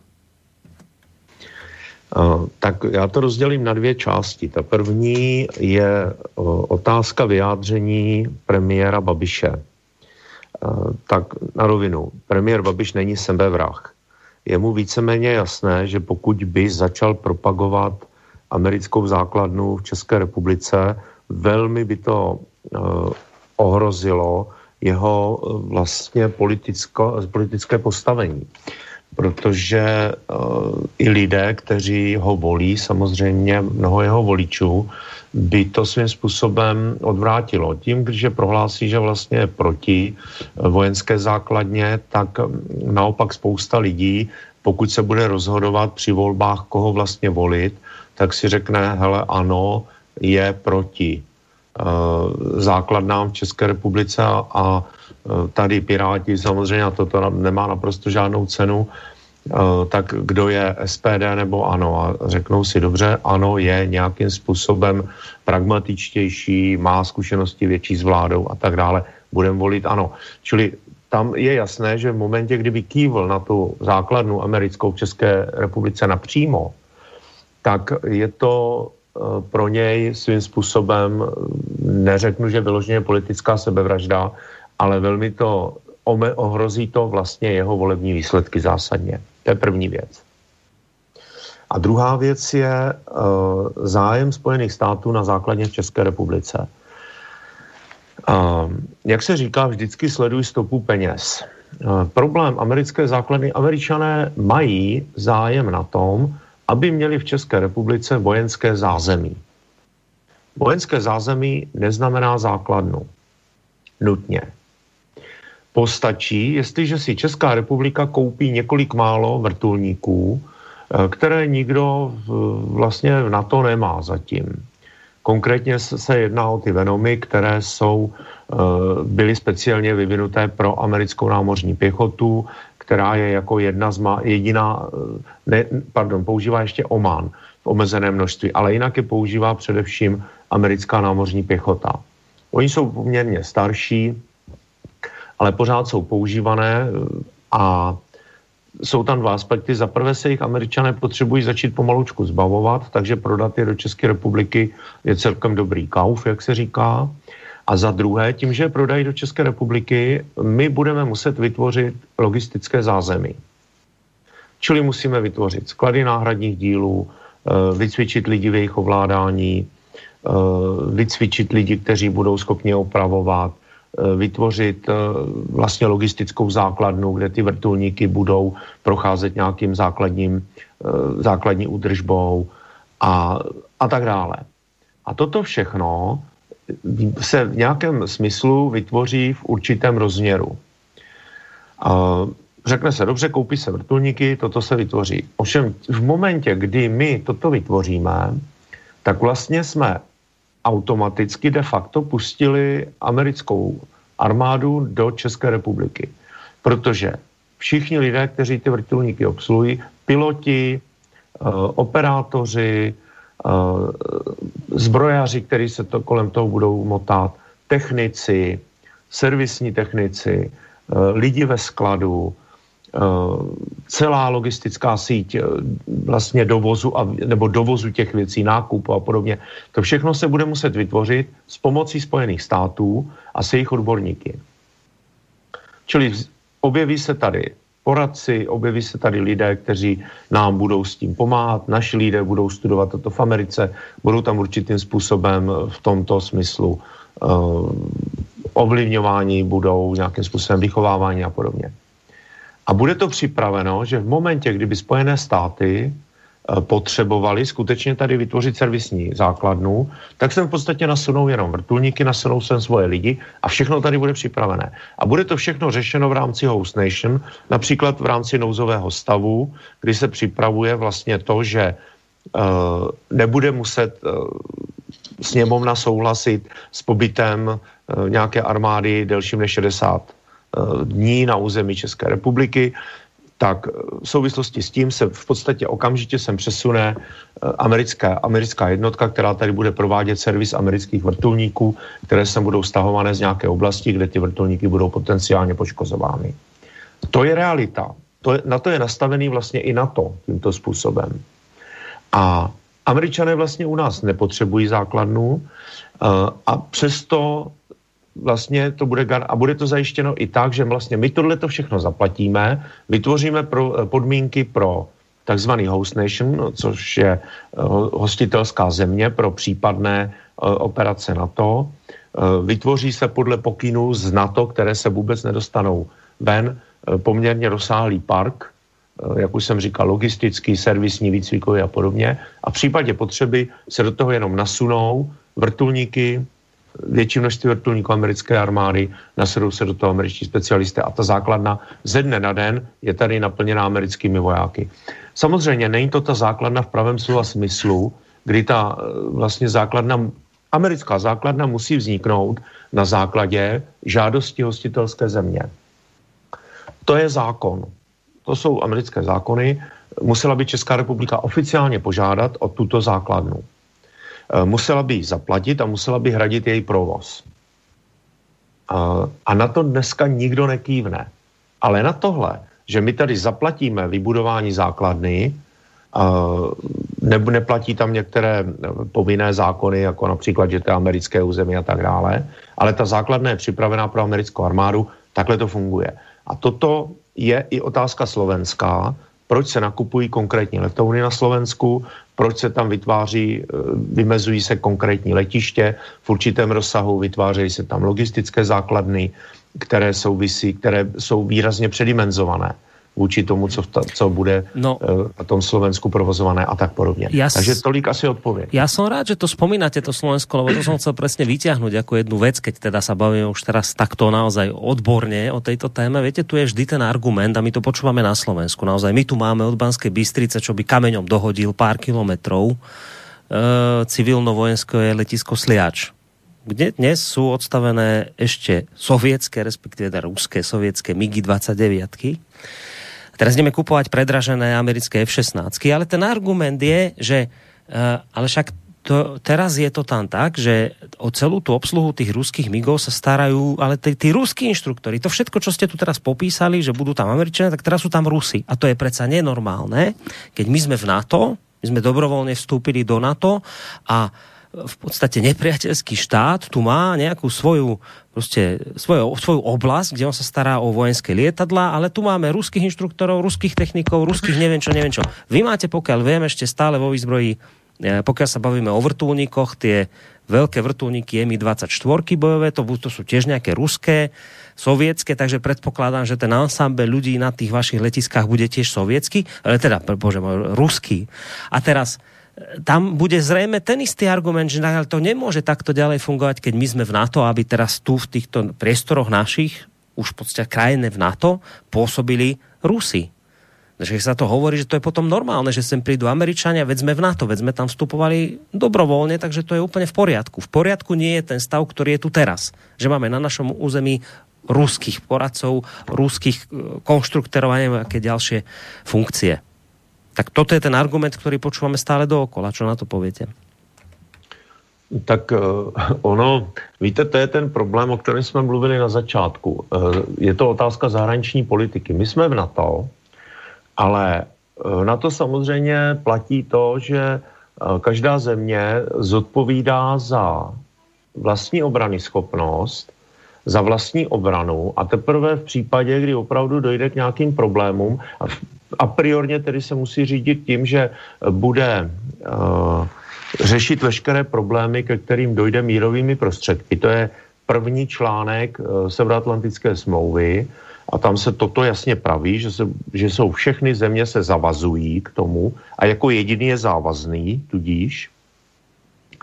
A všechny země vybavují vlastně vytváří svoji obranyschopnost v rámci svých schopností, možností a tak dále. Severoatlantická smlouva počítá s tím, že její členové jsou samostatní, jsou samozřejmě je tam otázka konkrétních postupů, které souvisí s kompatibilitou, interoperabilitou a tak dále, ale nedefinuje žádného nepřítele. Nepřítel je v momentě, kdy je někdo napaden v rámci Severoatlantické aliance, konkrétní zemí, a ten nepřítel prostě s tím se bojuje. Tady neexistuje, to už je politika, potom definování protivníků, nepřátel a tak dále, to jsou záležitosti politické. Ale já chápu, že podívejte se, Řecko používá systémy S-300 protiletadlové. No to máme aj my tu na Slovensku. Turecko, já vím, ale nechali jste si je zastarat a neobnovujete je prakticky. Ale Řekové nakupují nové rakety, nechávají si je modernizovat, používají modernizační prvky, které jim umožňují ty S-300 zapojit v rámci NATO do systému a tak dále. Turci používají systémy S-400 z velmi dobrého důvodu, protože systémy S-400 se nedají odpojit, nebo respektive nedá se přepnutím konkrétního přepínače, já to říkám velmi zjednodušeně, není to pravda, ale takhle zhruba to funguje, nedají se převést pod z ničeho nic jediným kliknutím pod spojené velení PVO celé aliance, které vlastně odřízne protivzdušnou obranu jednotlivých zemí a vytvoří z ní jediný systém, který je řízen z jediné americké základny v Německu. Prostřednictvím ještě dalších několika uzlových základen. S-300 se takhle nedají odříznout, nedají se takhle odříznout ani S-400. Obě země dobře vědí, proč to dělají. A ještě řeknu jednu věc, než se dostanu k tomu gro té otázky.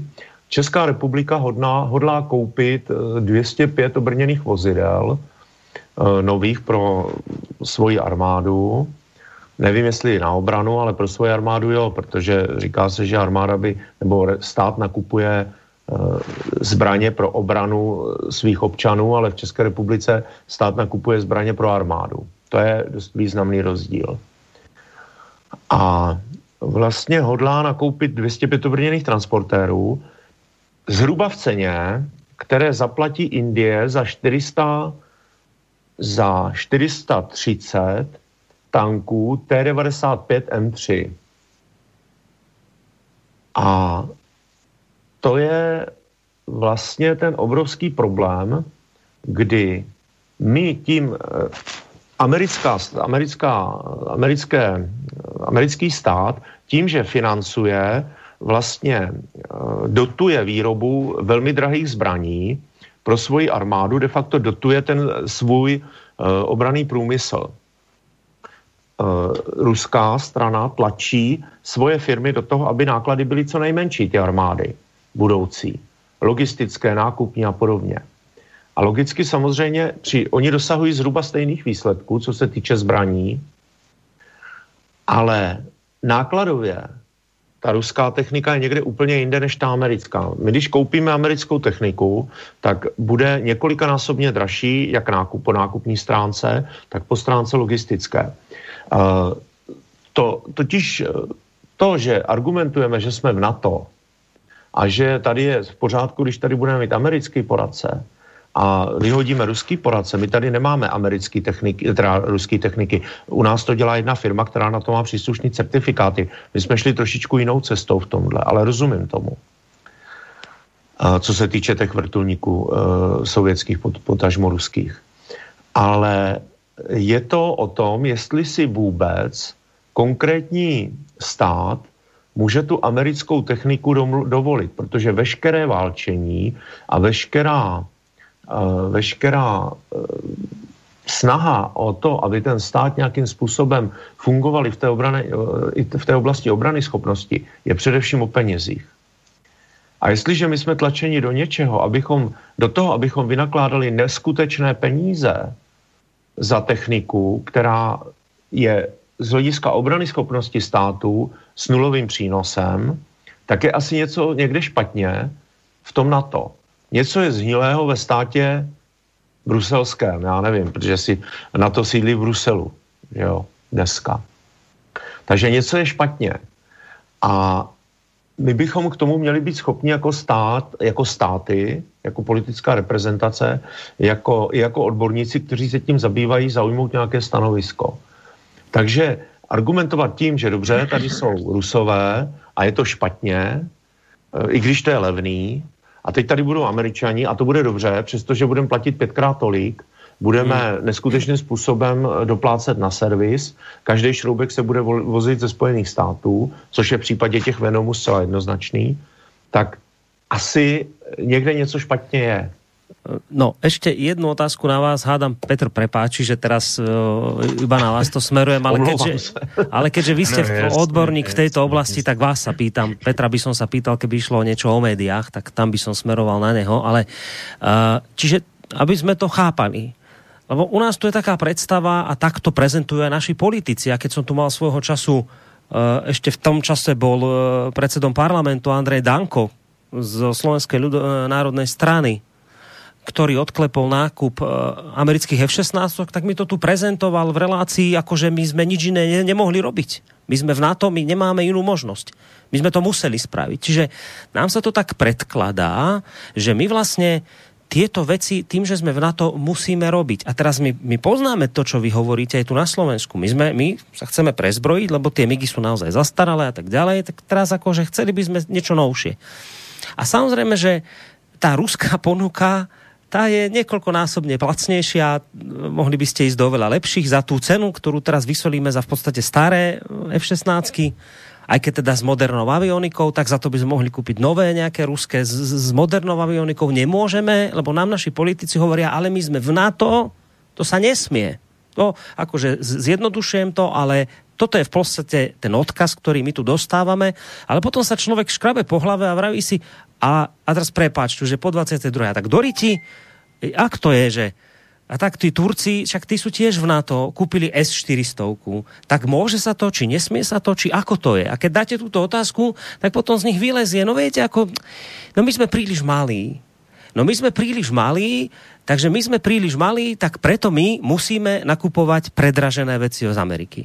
Lebo sme príliš malí, lebo si nevieme dupnúť nohou, či buchnúť po stole, a kúpiť lacnejšie, lebo je to z Ruska, alebo to z nejakej inej krajiny, my musíme od Ameriky. Takže toto by som chcel od vás teda jednoznačne počuť, takže my nemusíme nakupovať tým, že sme na to americkú techniku?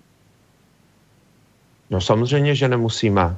A my môžeme, no počkajte, ale tak dobré, ale teraz by niekto povedal, že áno, veď môžete francúzsku, nemeckú, ale my môžeme aj ruskú techniku nakupovať, keby sme teda chceli, že sme v NATO, nevadí, ale že môžeme normálne ruské lietadla nakúpiť?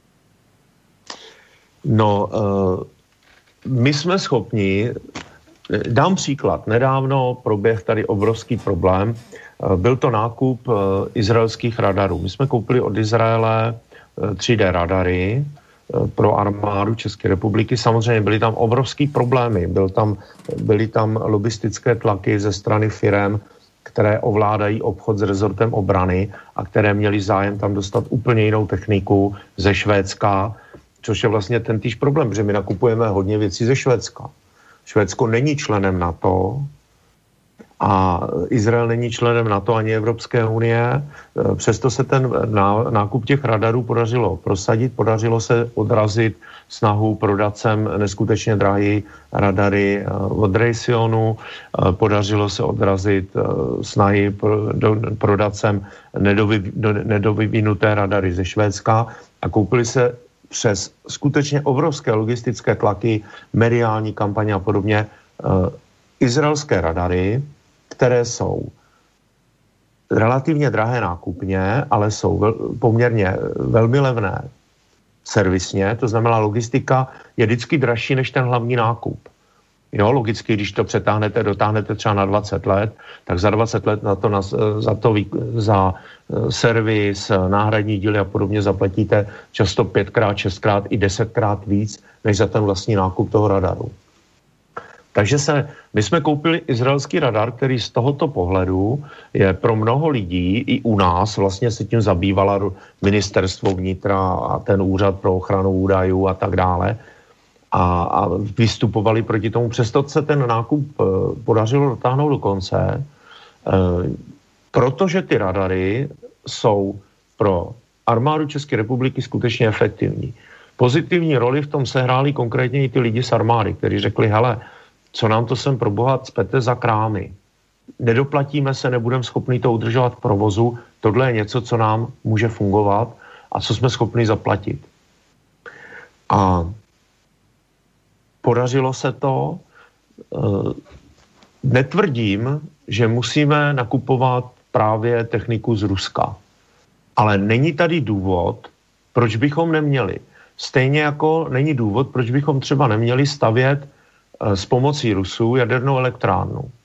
Konec konců, oni jsou dneska jedni z mála ve světě, kdo to umí a jsou na tom daleko líp než Američani. Z hlediska technologií a z hlediska schopností návrhu těchto systémů.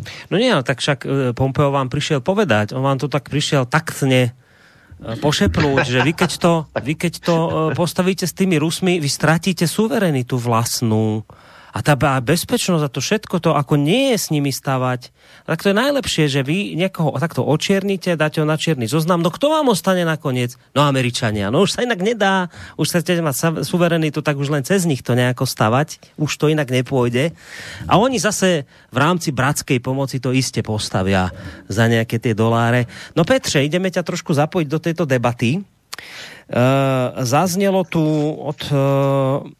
od pána Štefca mnoho vecí, ale okrem iného aj to, že teda Babiš by v tomto smere nespáchal nejakú samovraždu a je logické, že teda niečo takéto odmietol, takúto vojenskú základňu, že by to bola teda pre neho politická samovražda. Nakoniec treba povedať, že u vás už v Američaniach chceli stavať v minulosti v Brdech tú radarovú základňu, tam sa proti tomu značný hlas verejnosti ozval, takže toto zrejme si politici uvedomujú. No ale je tu otázka toho, že ale niekto tvrdí, že dobre, však áno, že to je pravda, že to by bola pre neho samovražda, ale že v skutočnosti je to tak, že mohol to odmietnúť len preto, lebo že v skutočnosti na tom Američanom veľmi nezáleží, pretože keby im na tom záležalo veľmi, tak v podstate nakoniec by Babiš túto politickú samovraždu spáchať musel.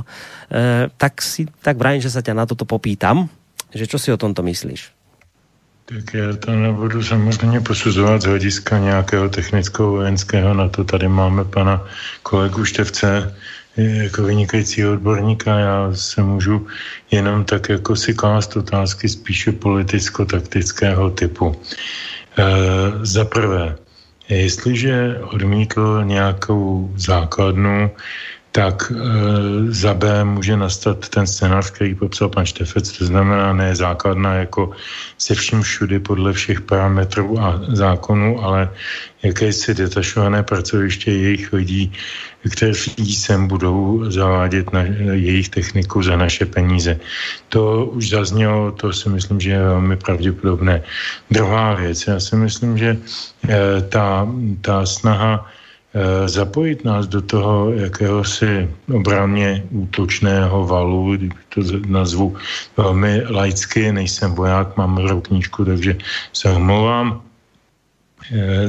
zapojit nás mezi ty Polska a pobaltské státy a tak dále, kde všude už nějaké takové ty detašované pracoviště jsou, tak všelijaká detašovaná, abych mluvil hezky česky. Tak to je samozřejmě lakmusový papírek. Už to tady jednou zaznělo, teď máme volby senátní, za rok máme parlamentní.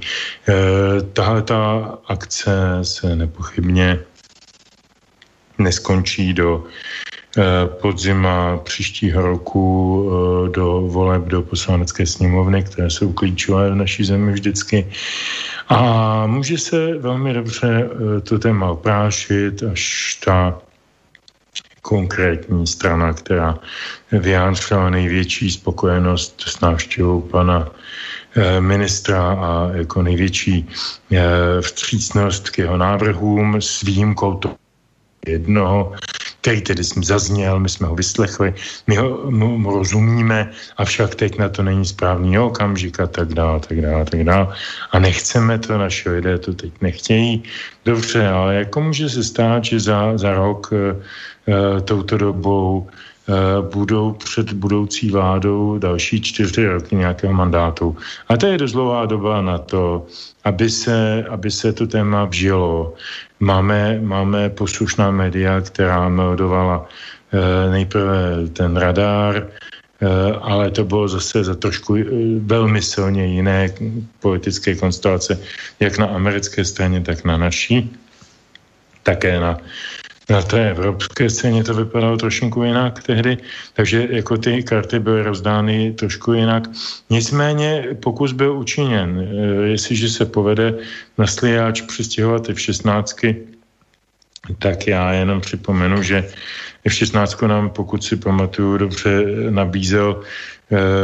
nabízeli Spojené státy už před rokem 96.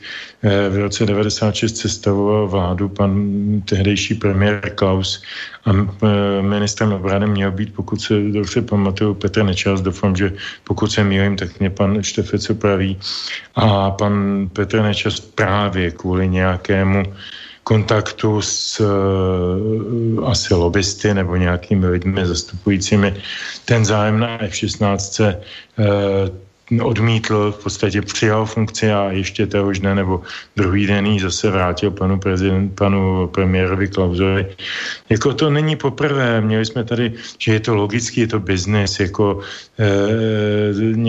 německo-ruský konzorcium se nám snažilo tady vnucovat Eurofightera v době, kdy potom jiní zase měli zájem na tom, abychom si teda pronajeli ty gripeny ze Švédska již řečeného. Je to velký promysl, velký peníze, velký biznis, ale v případě těch Spojených států je to víc. Tam jde mnohem víc o tu politiku a o to posunutí těch hranic. Je to jako na té Ukrajině, když se rozpadal Sovětský svaz a Boris Jelcin předával klíče od toho impéria nejprve Reganovi a pak Bushovi staršímu, tak zazněla a potom Gorbačov, tam zazněly věty o tom, že prostě se nebude na území na západ od Černé Prečopé rozšiřovat Evropská unie ani Spojené státy nebo respektive jejich zájmy v NATO. Tak o čem jiném byl Majdan v roce 2014, 15 a dalších, o čem jiném je dneska Bělorusko, o čem jiném může být Polsko v budoucnu v nějaké podobě, když se do něj také gravírují všichni, co udrží tušku, tak napíšou něco proti Polákům a jejich ošklivých těchto, jenže Poláci jsou vůči Američanům zase ze svých jiných důvodů nějak více fixováni než my. Takže jako to všechno je vývoj. Já očekávám, že se to téma vrátí a že to zdaleka o tom nemluvíme naposled. A úplně poslední jenom glosa malinkatá. Tady jsme vyslechli úplně na začátku pana ministra, který vlastně nám připomněl, jak jsme žili před těmi 30 lety, jak to bylo strašný a jak jsme po těch 30 letech té svobody a demokracie úžasně vzkvetli a jak teď máme konečně ty správné hodnoty a tohleto. Tak já mám tedy s prominutím pocit, že jsme po těch 30 letech se stali zemí spotřeby, naprosto nekontrolovatelný, velmi často uvěrovaný a zaplacený různými osobními konkurzy a tragédiemi a různými exekucemi a tak dále. Prostě stali jsme se zemí materiálního konzumu. Nejenom to, že se tu a tam vyčítá, že jsme montovny nebo něco takového, ale my jsme prostě konzumenti. Tady se konzum postavil na první místo. A jestliže se tam připomínal, znova se k tomu vracím, Havel s jeho životem v pravdě, tak život pravdě byl mnohem snadnější před rokem 89, protože jsme si aspoň uvědomovali ty podstatné hodnoty. Ne to, jaký jogurt z těch 58 předražených a 8měsíční garancí se pišnících jedů v tom regále si vyberu. ale to, jaký knihy čtu, jaký myšlenky zastávám a jak chci žít svůj život, jestli svobodně nebo s náhubkem. A to si myslím, že v tom Pompeově projevu nemělo sebe menší prostor. On to tam tak povedal, že myslím, že po 30 rokoch už vlastně vidíte v České republike tie plody slobody. No právě, že vidíme. Už vidíte tie plody slobody, to som si presne tuto vyťahol, lebo som si aj myslel, že to príde na pretras. Zapojím tu nášho kolegu Vlka. To teraz bude pre teba prekvapenie, Petře. Ja, lebo som si vyťahol z jeho článku, on ho venoval ten článok Bielorusku, ktorému teraz tiež tam máva už sloboda, demokracia, že tá čo všetko vidú získať, tak Vlk napísal taký zoznam vecí, ktoré získajú. To by pánovi Pompeovi by tieto plody bolo teda ukázať a pribyť niekde na jeho dvere kancelárie. Keď Vlk píše, tu dal také odrážky, že teda aké plody tej demokracie tu po 30 rokoch vidíme, tak vraví rozkradnutie štátneho majetku pre laika absolútne nepredstaviteľným spôsobom, ktorému sa hovorí privatizácia, prevzatie najlukratívnejších častí ekonomiky, predovšetkým sieťových odvetví, komunikácie, zásobovanie energiami a vodou, finančného sektoru, veľko a malo obchodu a tak ďalej, zahraničnými nadnárodnými koncernami, okamžitý mimoriadny nárast inflácie vďaka prechodu na konvertibilnú menu a znehodnotenie tej doterajšej, okamžitý koniec doposiaľ fungujúcich veľkých štátnych či pološtátnych priemyslových kolosov, ktoré nemôžu obstáť až na absolútne výnimky okamžite prekúpené zahraničnými investormi či miestnymi oligarchami a tým bleskový nárast nezamestnanosti v krajine zo súčasného ani nie 1%, to sa bavíme o tom Bielorusku. Špeciálne Vlk poukazuje na príklad vášho ČKD alebo Zetora, ako tieto dve firmy skončili. Okamžite budú títo noví milovníci slobody a demokracie konfrontovaní s fatálnymi problémami civilizácie, o ktorých existencii doposiaľ nemal nikto ani len tušenie. Ako sú také veci napríklad, že LGBTI, inklúzia, gender, rôznosť pohlavia a tak ďalej. Niekto iný písal, že bieloruskí traktoristi iste dostanú tretie pohlavie. Za ďalšie sklamanie z volebných spoločenských elít, ktoré síce vedia staré poriadky rozvrátiť, ale nové viac spravodlivejšie a funkčnejšie nikdy nevytvoria a dokonca väčšinovo ani alespoň tak funkční ako tí práve odstranené. Obrovský nárast korupcie, kriminality, absolútna súdna nepostihnuteľnosť nových mocných a vznik novej veľmi tenkej vrstvy, nevídane bohatých spoluobčanov, ale taktiež veľmi širokej triedy mimoriadne chudobných. No tak plody demokracie, teda plody tej slobody vidíme, pán Pompeo, ďakujeme za ne. Takto zhruba to vnímame, tieto plody, iste by sa našli aj dobré plody, ja to hovorím vždy, keď na to príde, áno, napríklad dnes sa tu môžeme rozprávať slobodne, ešte zatiaľ, myslím si, že pred 89. by takéto rádio bolo problémom, takže áno, máme tu aj pozitívne veci, ale tuto máme aj takéto plody, pán Pompeo. No Petře, pozerám, že sa mi tu Pete Seeger hlási o slovo a teraz neviem, či ideme ho hrať teraz, alebo si necháme už len toho posledného jedného. Ešte máme dvoch tu. Stíhame obi dvoch zahrať? Máme, ale nestíhame 22:16. Ja bych to dotáhl v té diskusi, jestli máš nějaké telefonáty nebo maily, témata a pak bychom dali čo, už jenom práve, že ani nemám tu teraz maily, takže podľa mňa by sme to aj stihli. Stihneme to, môžeme si, dajme si pýtať, keď sa hlási o slovo. Tak pojďme na písničku, nebudu to zdržovat. Je z roku 66, jmenuje se Walking Down Death Row. To jsou ty řady těch náhrobků, jak znáte z těch filmů o těch vietnamských padlých a takové ty pole těch uniformních bílých kamenů. Tedy procházím řadami mrtvých, já myslím, že to není potřeba komentovat.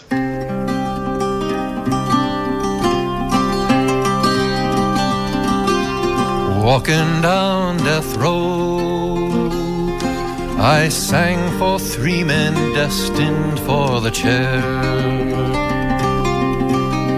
Walking down death row,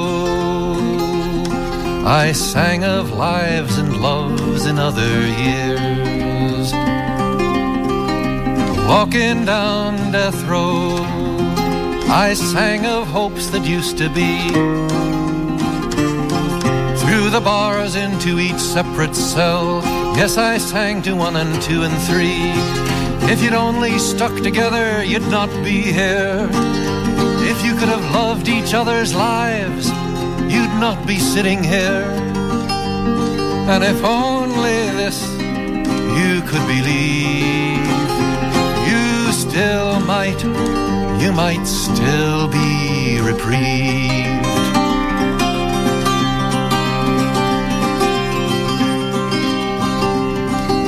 Walking down death road, I turned a corner and found to my surprise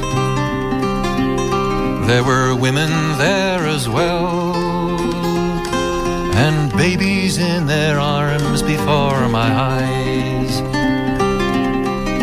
Walking down death road, I tried again to sing of hopes that used to be,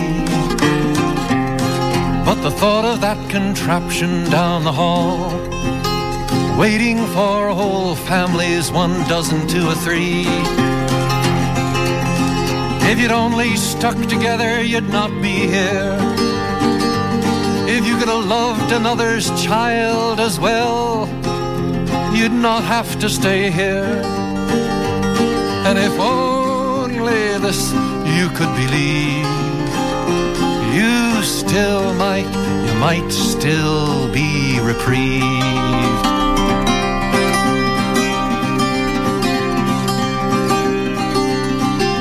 Walking down death road,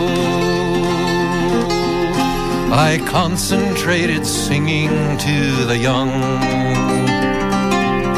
I sang of hopes that flickered still.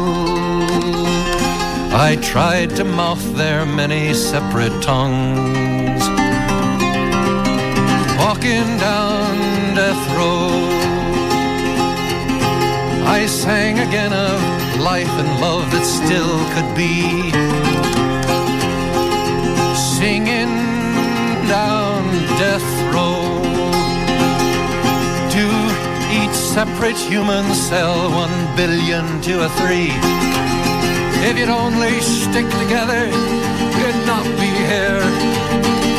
If you could love another's child, if you could love another's life like your own, you'd not be here.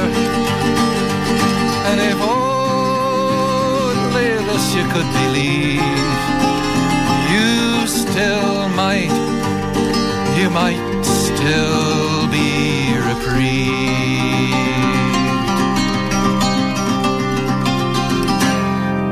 Blížime sa do finále dnešnej relácie, takže bez veľkých ďalších slov, aby som zbytočne nezdržiaval, prečítam mail, ktorý nám prišiel opäť od Michala z Brna. Babišovým voličom je úplne fuk, či vojenské základny Babiš schválí. Mluvil sem ze spoustou jeho voliču a ich odpoveď na všechno zní: Babiš zvyšuje dôchody a všichni mu ubližují.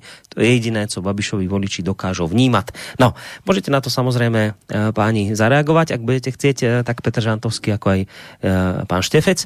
No, ale predtým ešte aj tá istá otázka na pána Štefca. Ona to nie je úplne až tak vojenská otázka, ako skôr taká politická, ale predsa aj na vás, keď ste hovorili o tom, že Babiš v tomto smere by nemohol ani spáchať nejakú tú politickú samovraždu, ak by na toto Američanom kývol.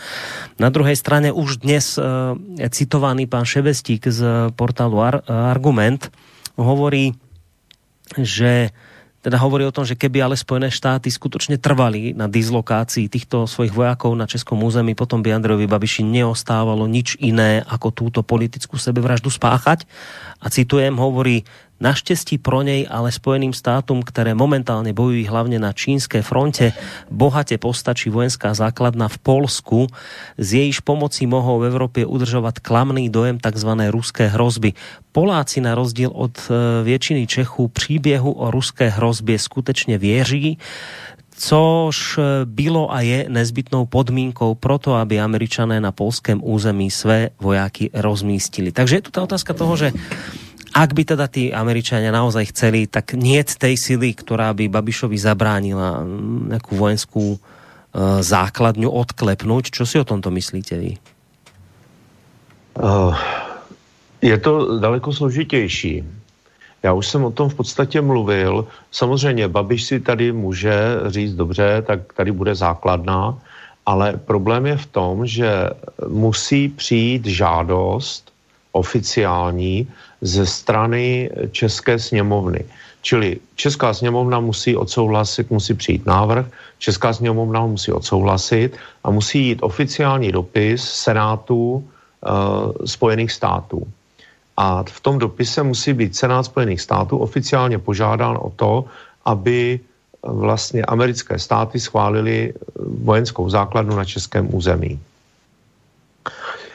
Česká republika se musí financovat tuto základnu, musí financovat její provoz potom a musela by vlastně se vzdát svého vlastně výsostného práva na své území tím, že ta území základny a některá je zařízení i v jeho okolí jsou výsostným územím Spojených států a vojáci a zaměstnanci této základny s americkým občanstvím nespadají pod jurisdikci českých soudů. To je velmi závažný zásah do ústavy České republiky. Není to jenom otázka zákonu, je to ústavní záležitost. A já vím, že americký senát dokáže jednat velmi rychle, když to potřebují, protože vrtulníky nám odsouhlasili ještě dřív, než jsme na ně vůbec pomysleli. Jako prodej, jo. Ale na druhou stranu ten proces na naší straně, na straně České republiky by byl asi podstatně složitější a nemyslím si, že by to prošlo tak jednoduše, že by Babiš kývl na to americké vládě a že by tady teda na to konto ta základna vznikla. Je to daleko složitější proces a je to skutečně záležitost, která je výsostně politická a týká se vlastně ústavního zákona, ústavy jako ústavního zákona, musela by být upravená a tak dále. No, mám tu otázku od poslucháčky zo Žiliny a myslím, že keď ju zodpoviete, asi pre vás obidvoch, keď ju zodpoviete, tak potom sa už aj budeme môcť pomaličky lúčiť. Dobrý večer všetkým, veľmi ťažká téma, ale som rada, že ste ju otvorili. Cesty bližšie k Rusku USA dláždia naši politici, vid nákup amerických stíhačiek, príprava letiska Sliač pre americkú armádu. Som smutná, prosím vás, existuje ešte cesta dostať sa z tohto hnoja, lebo sme tam už po uši, aspoň u nás na Slovensku. Pekný deň prajem pánovi Štefcovi a hlavne pánovi Žantovskému. Vďaka aj vám, Boris, poslucháčka zo Žiliny. Takže otázka od poslucháčky znela, či ešte je možné sa z tohto hnoja nejakým spôsobom dostať. Jestli môžu ja veľmi jednoduše, já nevím, do jaké míry se může Slovensko dostat ze svých jaksi tenat, jak se hezky česky říká, do kterých se dostalo jak volbou parlamentu, tedy sestavením současné koalice, tak předtím prezidentskou volbou. To obojí bylo dost problematické v tomto vztahu právě k tomu tématu, který dneska probíráme. Takže já neumím posoudit otázku slovenského vyhrabání se z toho, jak bylo řečeno, hnoje. Jednoduchý to určitě nebude. Na druhou stranu my víme, že Amerika dělá strašnou spoustu chyb a její politika je taková strašně krátkozáká, viz celé arabské jaro. Jenom udělat velký nepořádek, ale vlastně žádný velký prospěch z toho nemít. Viz fejkový přepadení Iráku v roce 2003, tak to zachránilo teda George Bushovi mladšímu jeho druhý funkční období, ale nic víc to nezachránilo a rozvrátilo tu zemi a ta už se 17. 18. rok topí v krvi a v chudobě. A tak dále úplně nesmyslný zbytečný akce v Afghánistánu, to bychom tady byli ještě dlouho, kdybychom to měli vyjmenovat. Amerika se nechová racionálně. Amerika se chová, jedna moje známa, když se říkala, to bylo ještě za komunistů, že Rusko je stát před penzí nebo už skoro jednou nohou v penzi. Amerika je stát před pubertou. Mínila tím ten obraz, že prostě toho rozumu tam je velmi ještě málo pobráno a možná, že tam na to ani není vlastně zaděláno, na ten velký rozum. To neznamená, že oni neumějí samozřejmě dělat velká strategická rozhodnutí, která jsou pro ně prospěšná, ale pro zbytek světa ne, jim je celý zbytek světa absolutně fuk. Já bych k tomu ještě dodal dvě malinkatý poznámky. teď to bude vypadat strašně konspiračně, tak nechce na mě všichni nezlobí. On existuje jakýsi artikul 5 zakládající smlouvy o NATO, a to je o připadení nebo o ohrožení členského státu a automatické pomoci těch ostatních členských států NATO v této situaci. Já bych vůbec nevyloučil to, že se může ten artikul někdy použít někde v Evropě, ať už u nás nebo kdekoliv v Maďarsku, kdekoliv jinde, protože nakonec Američanům to bylo vždycky jedno, jaký artikul pošlapou, nebo jaký artikul použijí, nebo jaký zneužijí, nebo cokoliv. A poslední moje poznámka teď, která je klíčová. Už tady bylo citováno Řecko a Turecko a jejich zbrojní materiál. Všimněme si, prosím, že už od první poloviny 70. let jsou dva členské státy NATO vůči sobě v otevřeném válečném stavu. Ten nebyl nikdy ukončen. A jde samozřejmě spor o Kypr, severní část Turecka, jižní Řecka, na Kypru velká poměrně posádka britské armády, výsadek, nebo jako, nevím, jak se tomu říká v té armádní mluvě, prostě je tam vlastně samostatně stojící britský nějaký útvar vojenský, který má de facto dohlížet na jakýsi udržování mírového stavu. Ten Kypr se stává opět neurologickým bodem mezi dvěma členskými státy NATO. Turecko nedávno ještě celkem, řekněme, navazovalo zajímavé a zájmové vztahy s Ruskem.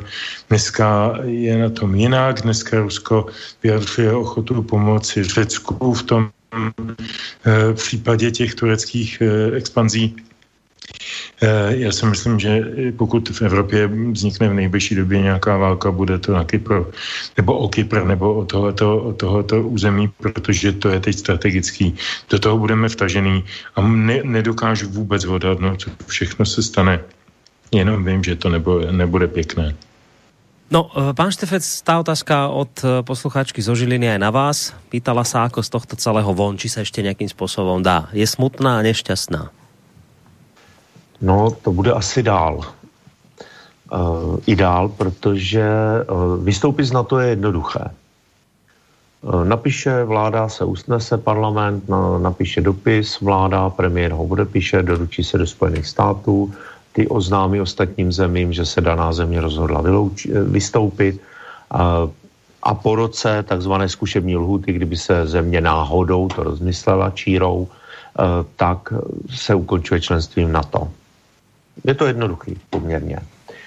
Ale na základě znalostí, které mám, protože sám jsem byl ve vysoké pozici, měl jsem, i když to bylo v rámci České republiky, ale měl jsem prověrku Cosmic Top Secret Atomal naťáckou a dostal jsem se k některým specifickým informacím, tak tvrdím, že vystoupit z NATO v současné době není možné.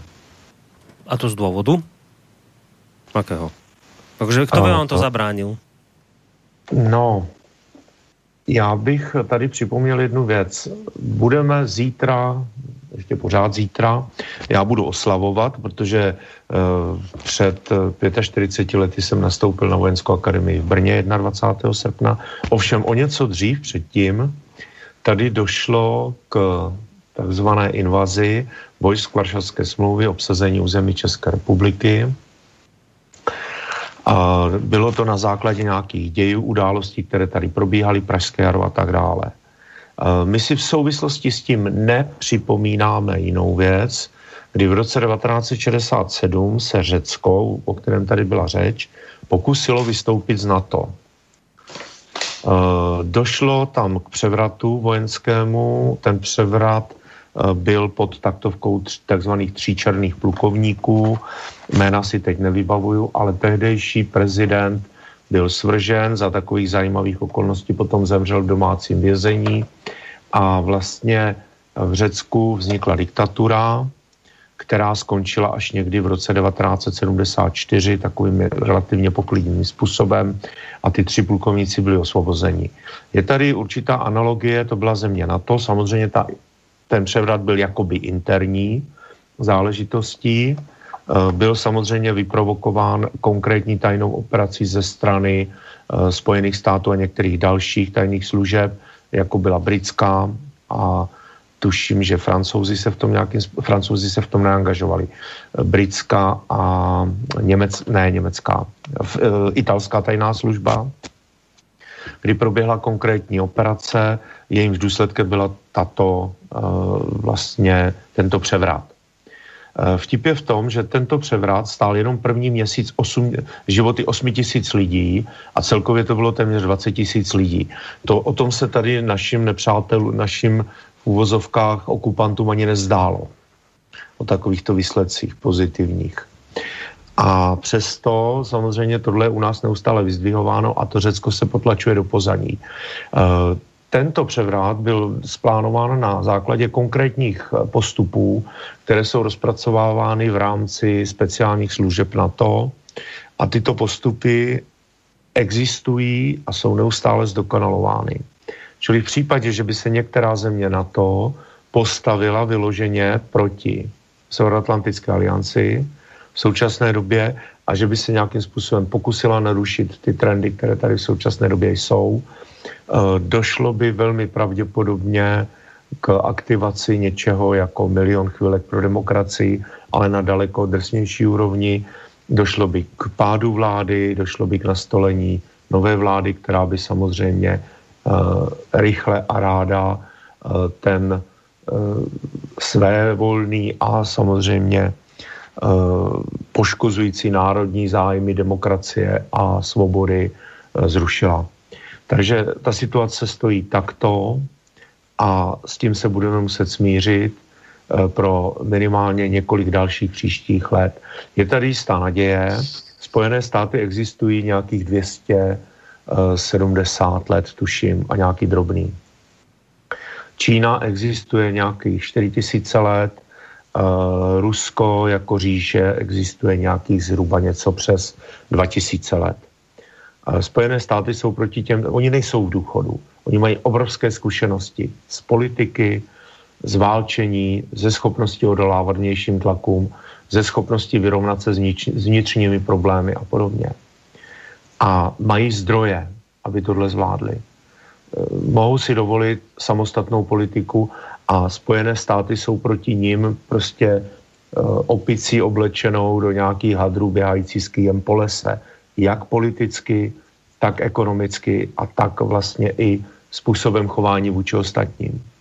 Až Spojené státy dospějí anebo padnou, pak vystoupíme z NATO. No je to také zvláštne túto vec počúvať, keď je nám vlastne zo strany NATO neustále obíjane o hlavu, aké je to celé dobrovoľné, ako sme tam vstúpali dobrovoľne, my všetko chceme, všetko je na úplnej dobrovoľnosti a teraz vidíte a počujeme, čo hovoríte a zároveň vidíme napríklad tie príklady Srbska, ako ho dobrovoľne niekoľkokrát vyzývajú, aby už dobrovoľne teda robilo to, čo má robiť, aby vstupovalo dobrovoľne a ono dobrovoľne hovorí, že nechce a oni furt, že dobrovoľne vstúpte. No je to také zvláštne, no. Ale dnes to už nevyriešime, už aj tak trošku sme přes čas, ako vy hovoríte, takže končíme na dnes. Ďakujem vám obidvom veľmi pekne za dnešnú reláciu. Najskôr sa rozlúčim s vami, pán Štefec, lebo Petrovi ešte ostáva taká tá jedna povinnosť zahlásiť nám poslednú pesničku. Takže ďakujem vám veľmi pekne, že ste sa po dlhšej dobe objavili opäť u nás v relácii. Ja sa budem tešiť, keď zase bude nejaká takáto bezpečnostná téma, že si vás iste opäť prizveme do debaty. Takže veľmi pekne ďakujem za všetky dnešné informácie, zaujímavé, s ktorými ste sa podelili aj s našimi poslucháčmi. Majte sa pekne, do počutia. Hezký večer i vám, děkuji za pozvání, velmi rád se zúčastním, děkuji samozřejmě také posluchačům za trpělivost a všem přeji krásný zbytek večera a samozřejmě i krásný zbytek prázdnin a dovolených, pokud mají ještě před sebou. Tak to bol Jaroslav Štefec, bezpečnostný analytik, s tým sme sa už rozlúčili a koho tu ešte stále máme je Petr Žantovský, mediálny analytik, publicista, vysokoškolský pedagog, ktorému takisto veľmi pekne ďakujeme za tieto niečo viac ako 2 hodinky, ktoré sme spolu s ním strávili, a za tie informácie, ktoré sa podelil aj opäť raz s nami a s našimi poslucháčmi. No a Petře, ešte predtým, ako sa definitívne rozlúčime v tejto relácii, tak ešte nám potom nezabudni pripomenúť aj, aby teda predstavili tú poslednú pesničku. To určitě nezapomenu, děkuju tobě, děkuju panu inženýru Štefcovi, děkuju posluchačům, posluchačkám. Je to vždycky takové velmi příjemné posezení čtvrteční obtýden, kdy si člověk má příležitost i srovnat nějaké vlastní myšlenky a tím, že vlastně má toho partnera, má krom toho tebe jako moderátora, ale si vlastně druhým partnerem, má ty posluchače, jejich názory. Je to strašně inspirativní a já jsem strašně rád, že tenhle pořad děláme už v podstatě asi 5 let, což je úžasný. Takže děkuju všem za všechno a poslední písnička je stále ještě Pete Seeger. Tentokrát není jaksi ani z jeho autorské dílny, ani s tematikou válečnou. Kdysi ve 30. letech ji napsala americká písničkářka Florence Reesová, která byla taky takovou hodně aktivní odborářskou funkcionářkou nebo takovou tou bojovnicí, aktivistkou. A ta písnička je velmi známá i u nás, kdysi dávno jí zpíval Spiritual Quintet a byla jednou z takových hymen toho listopadu 89 a ptá se, klade jednu podstatnou otázku, která je nadčasová a je nadtématická. Ptá se v názvu Which side are you on? Tedy na čí straně stojíš. Každý si na to odpovězme sám. Dobrou noc. Dobrou noc. Lúčime sa aj s Petrom Žantovským. Dobrú noc vám z Banskobystrického štúdia a pekný zvyšok večera praje Boris Koroni.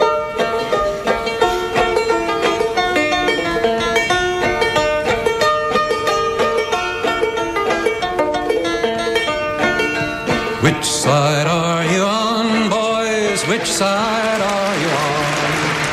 Which side are you on, boys?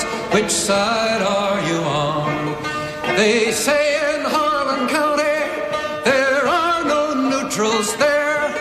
you'll either be a union man or a thug for J.H. Blair. Which side are you on, boys? Which side are you on? Tell me, which side are you on, boys?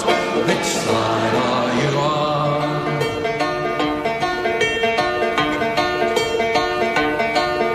My daddy was a miner, and I'm a miner's son. He'll be with you, fellow workers, until this battle's won. Tell me, which side are you on? Which side are you on? Sing it! Which side are you on? Which side are you on?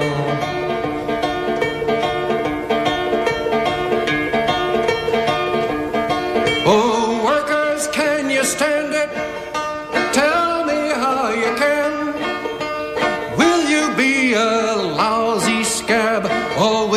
Be a man.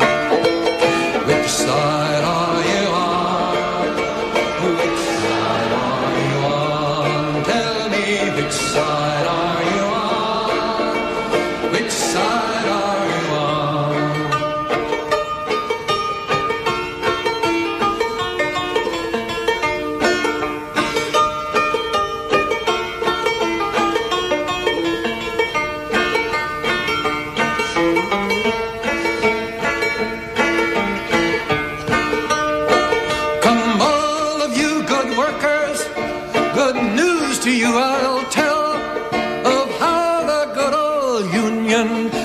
Come in here to dwell.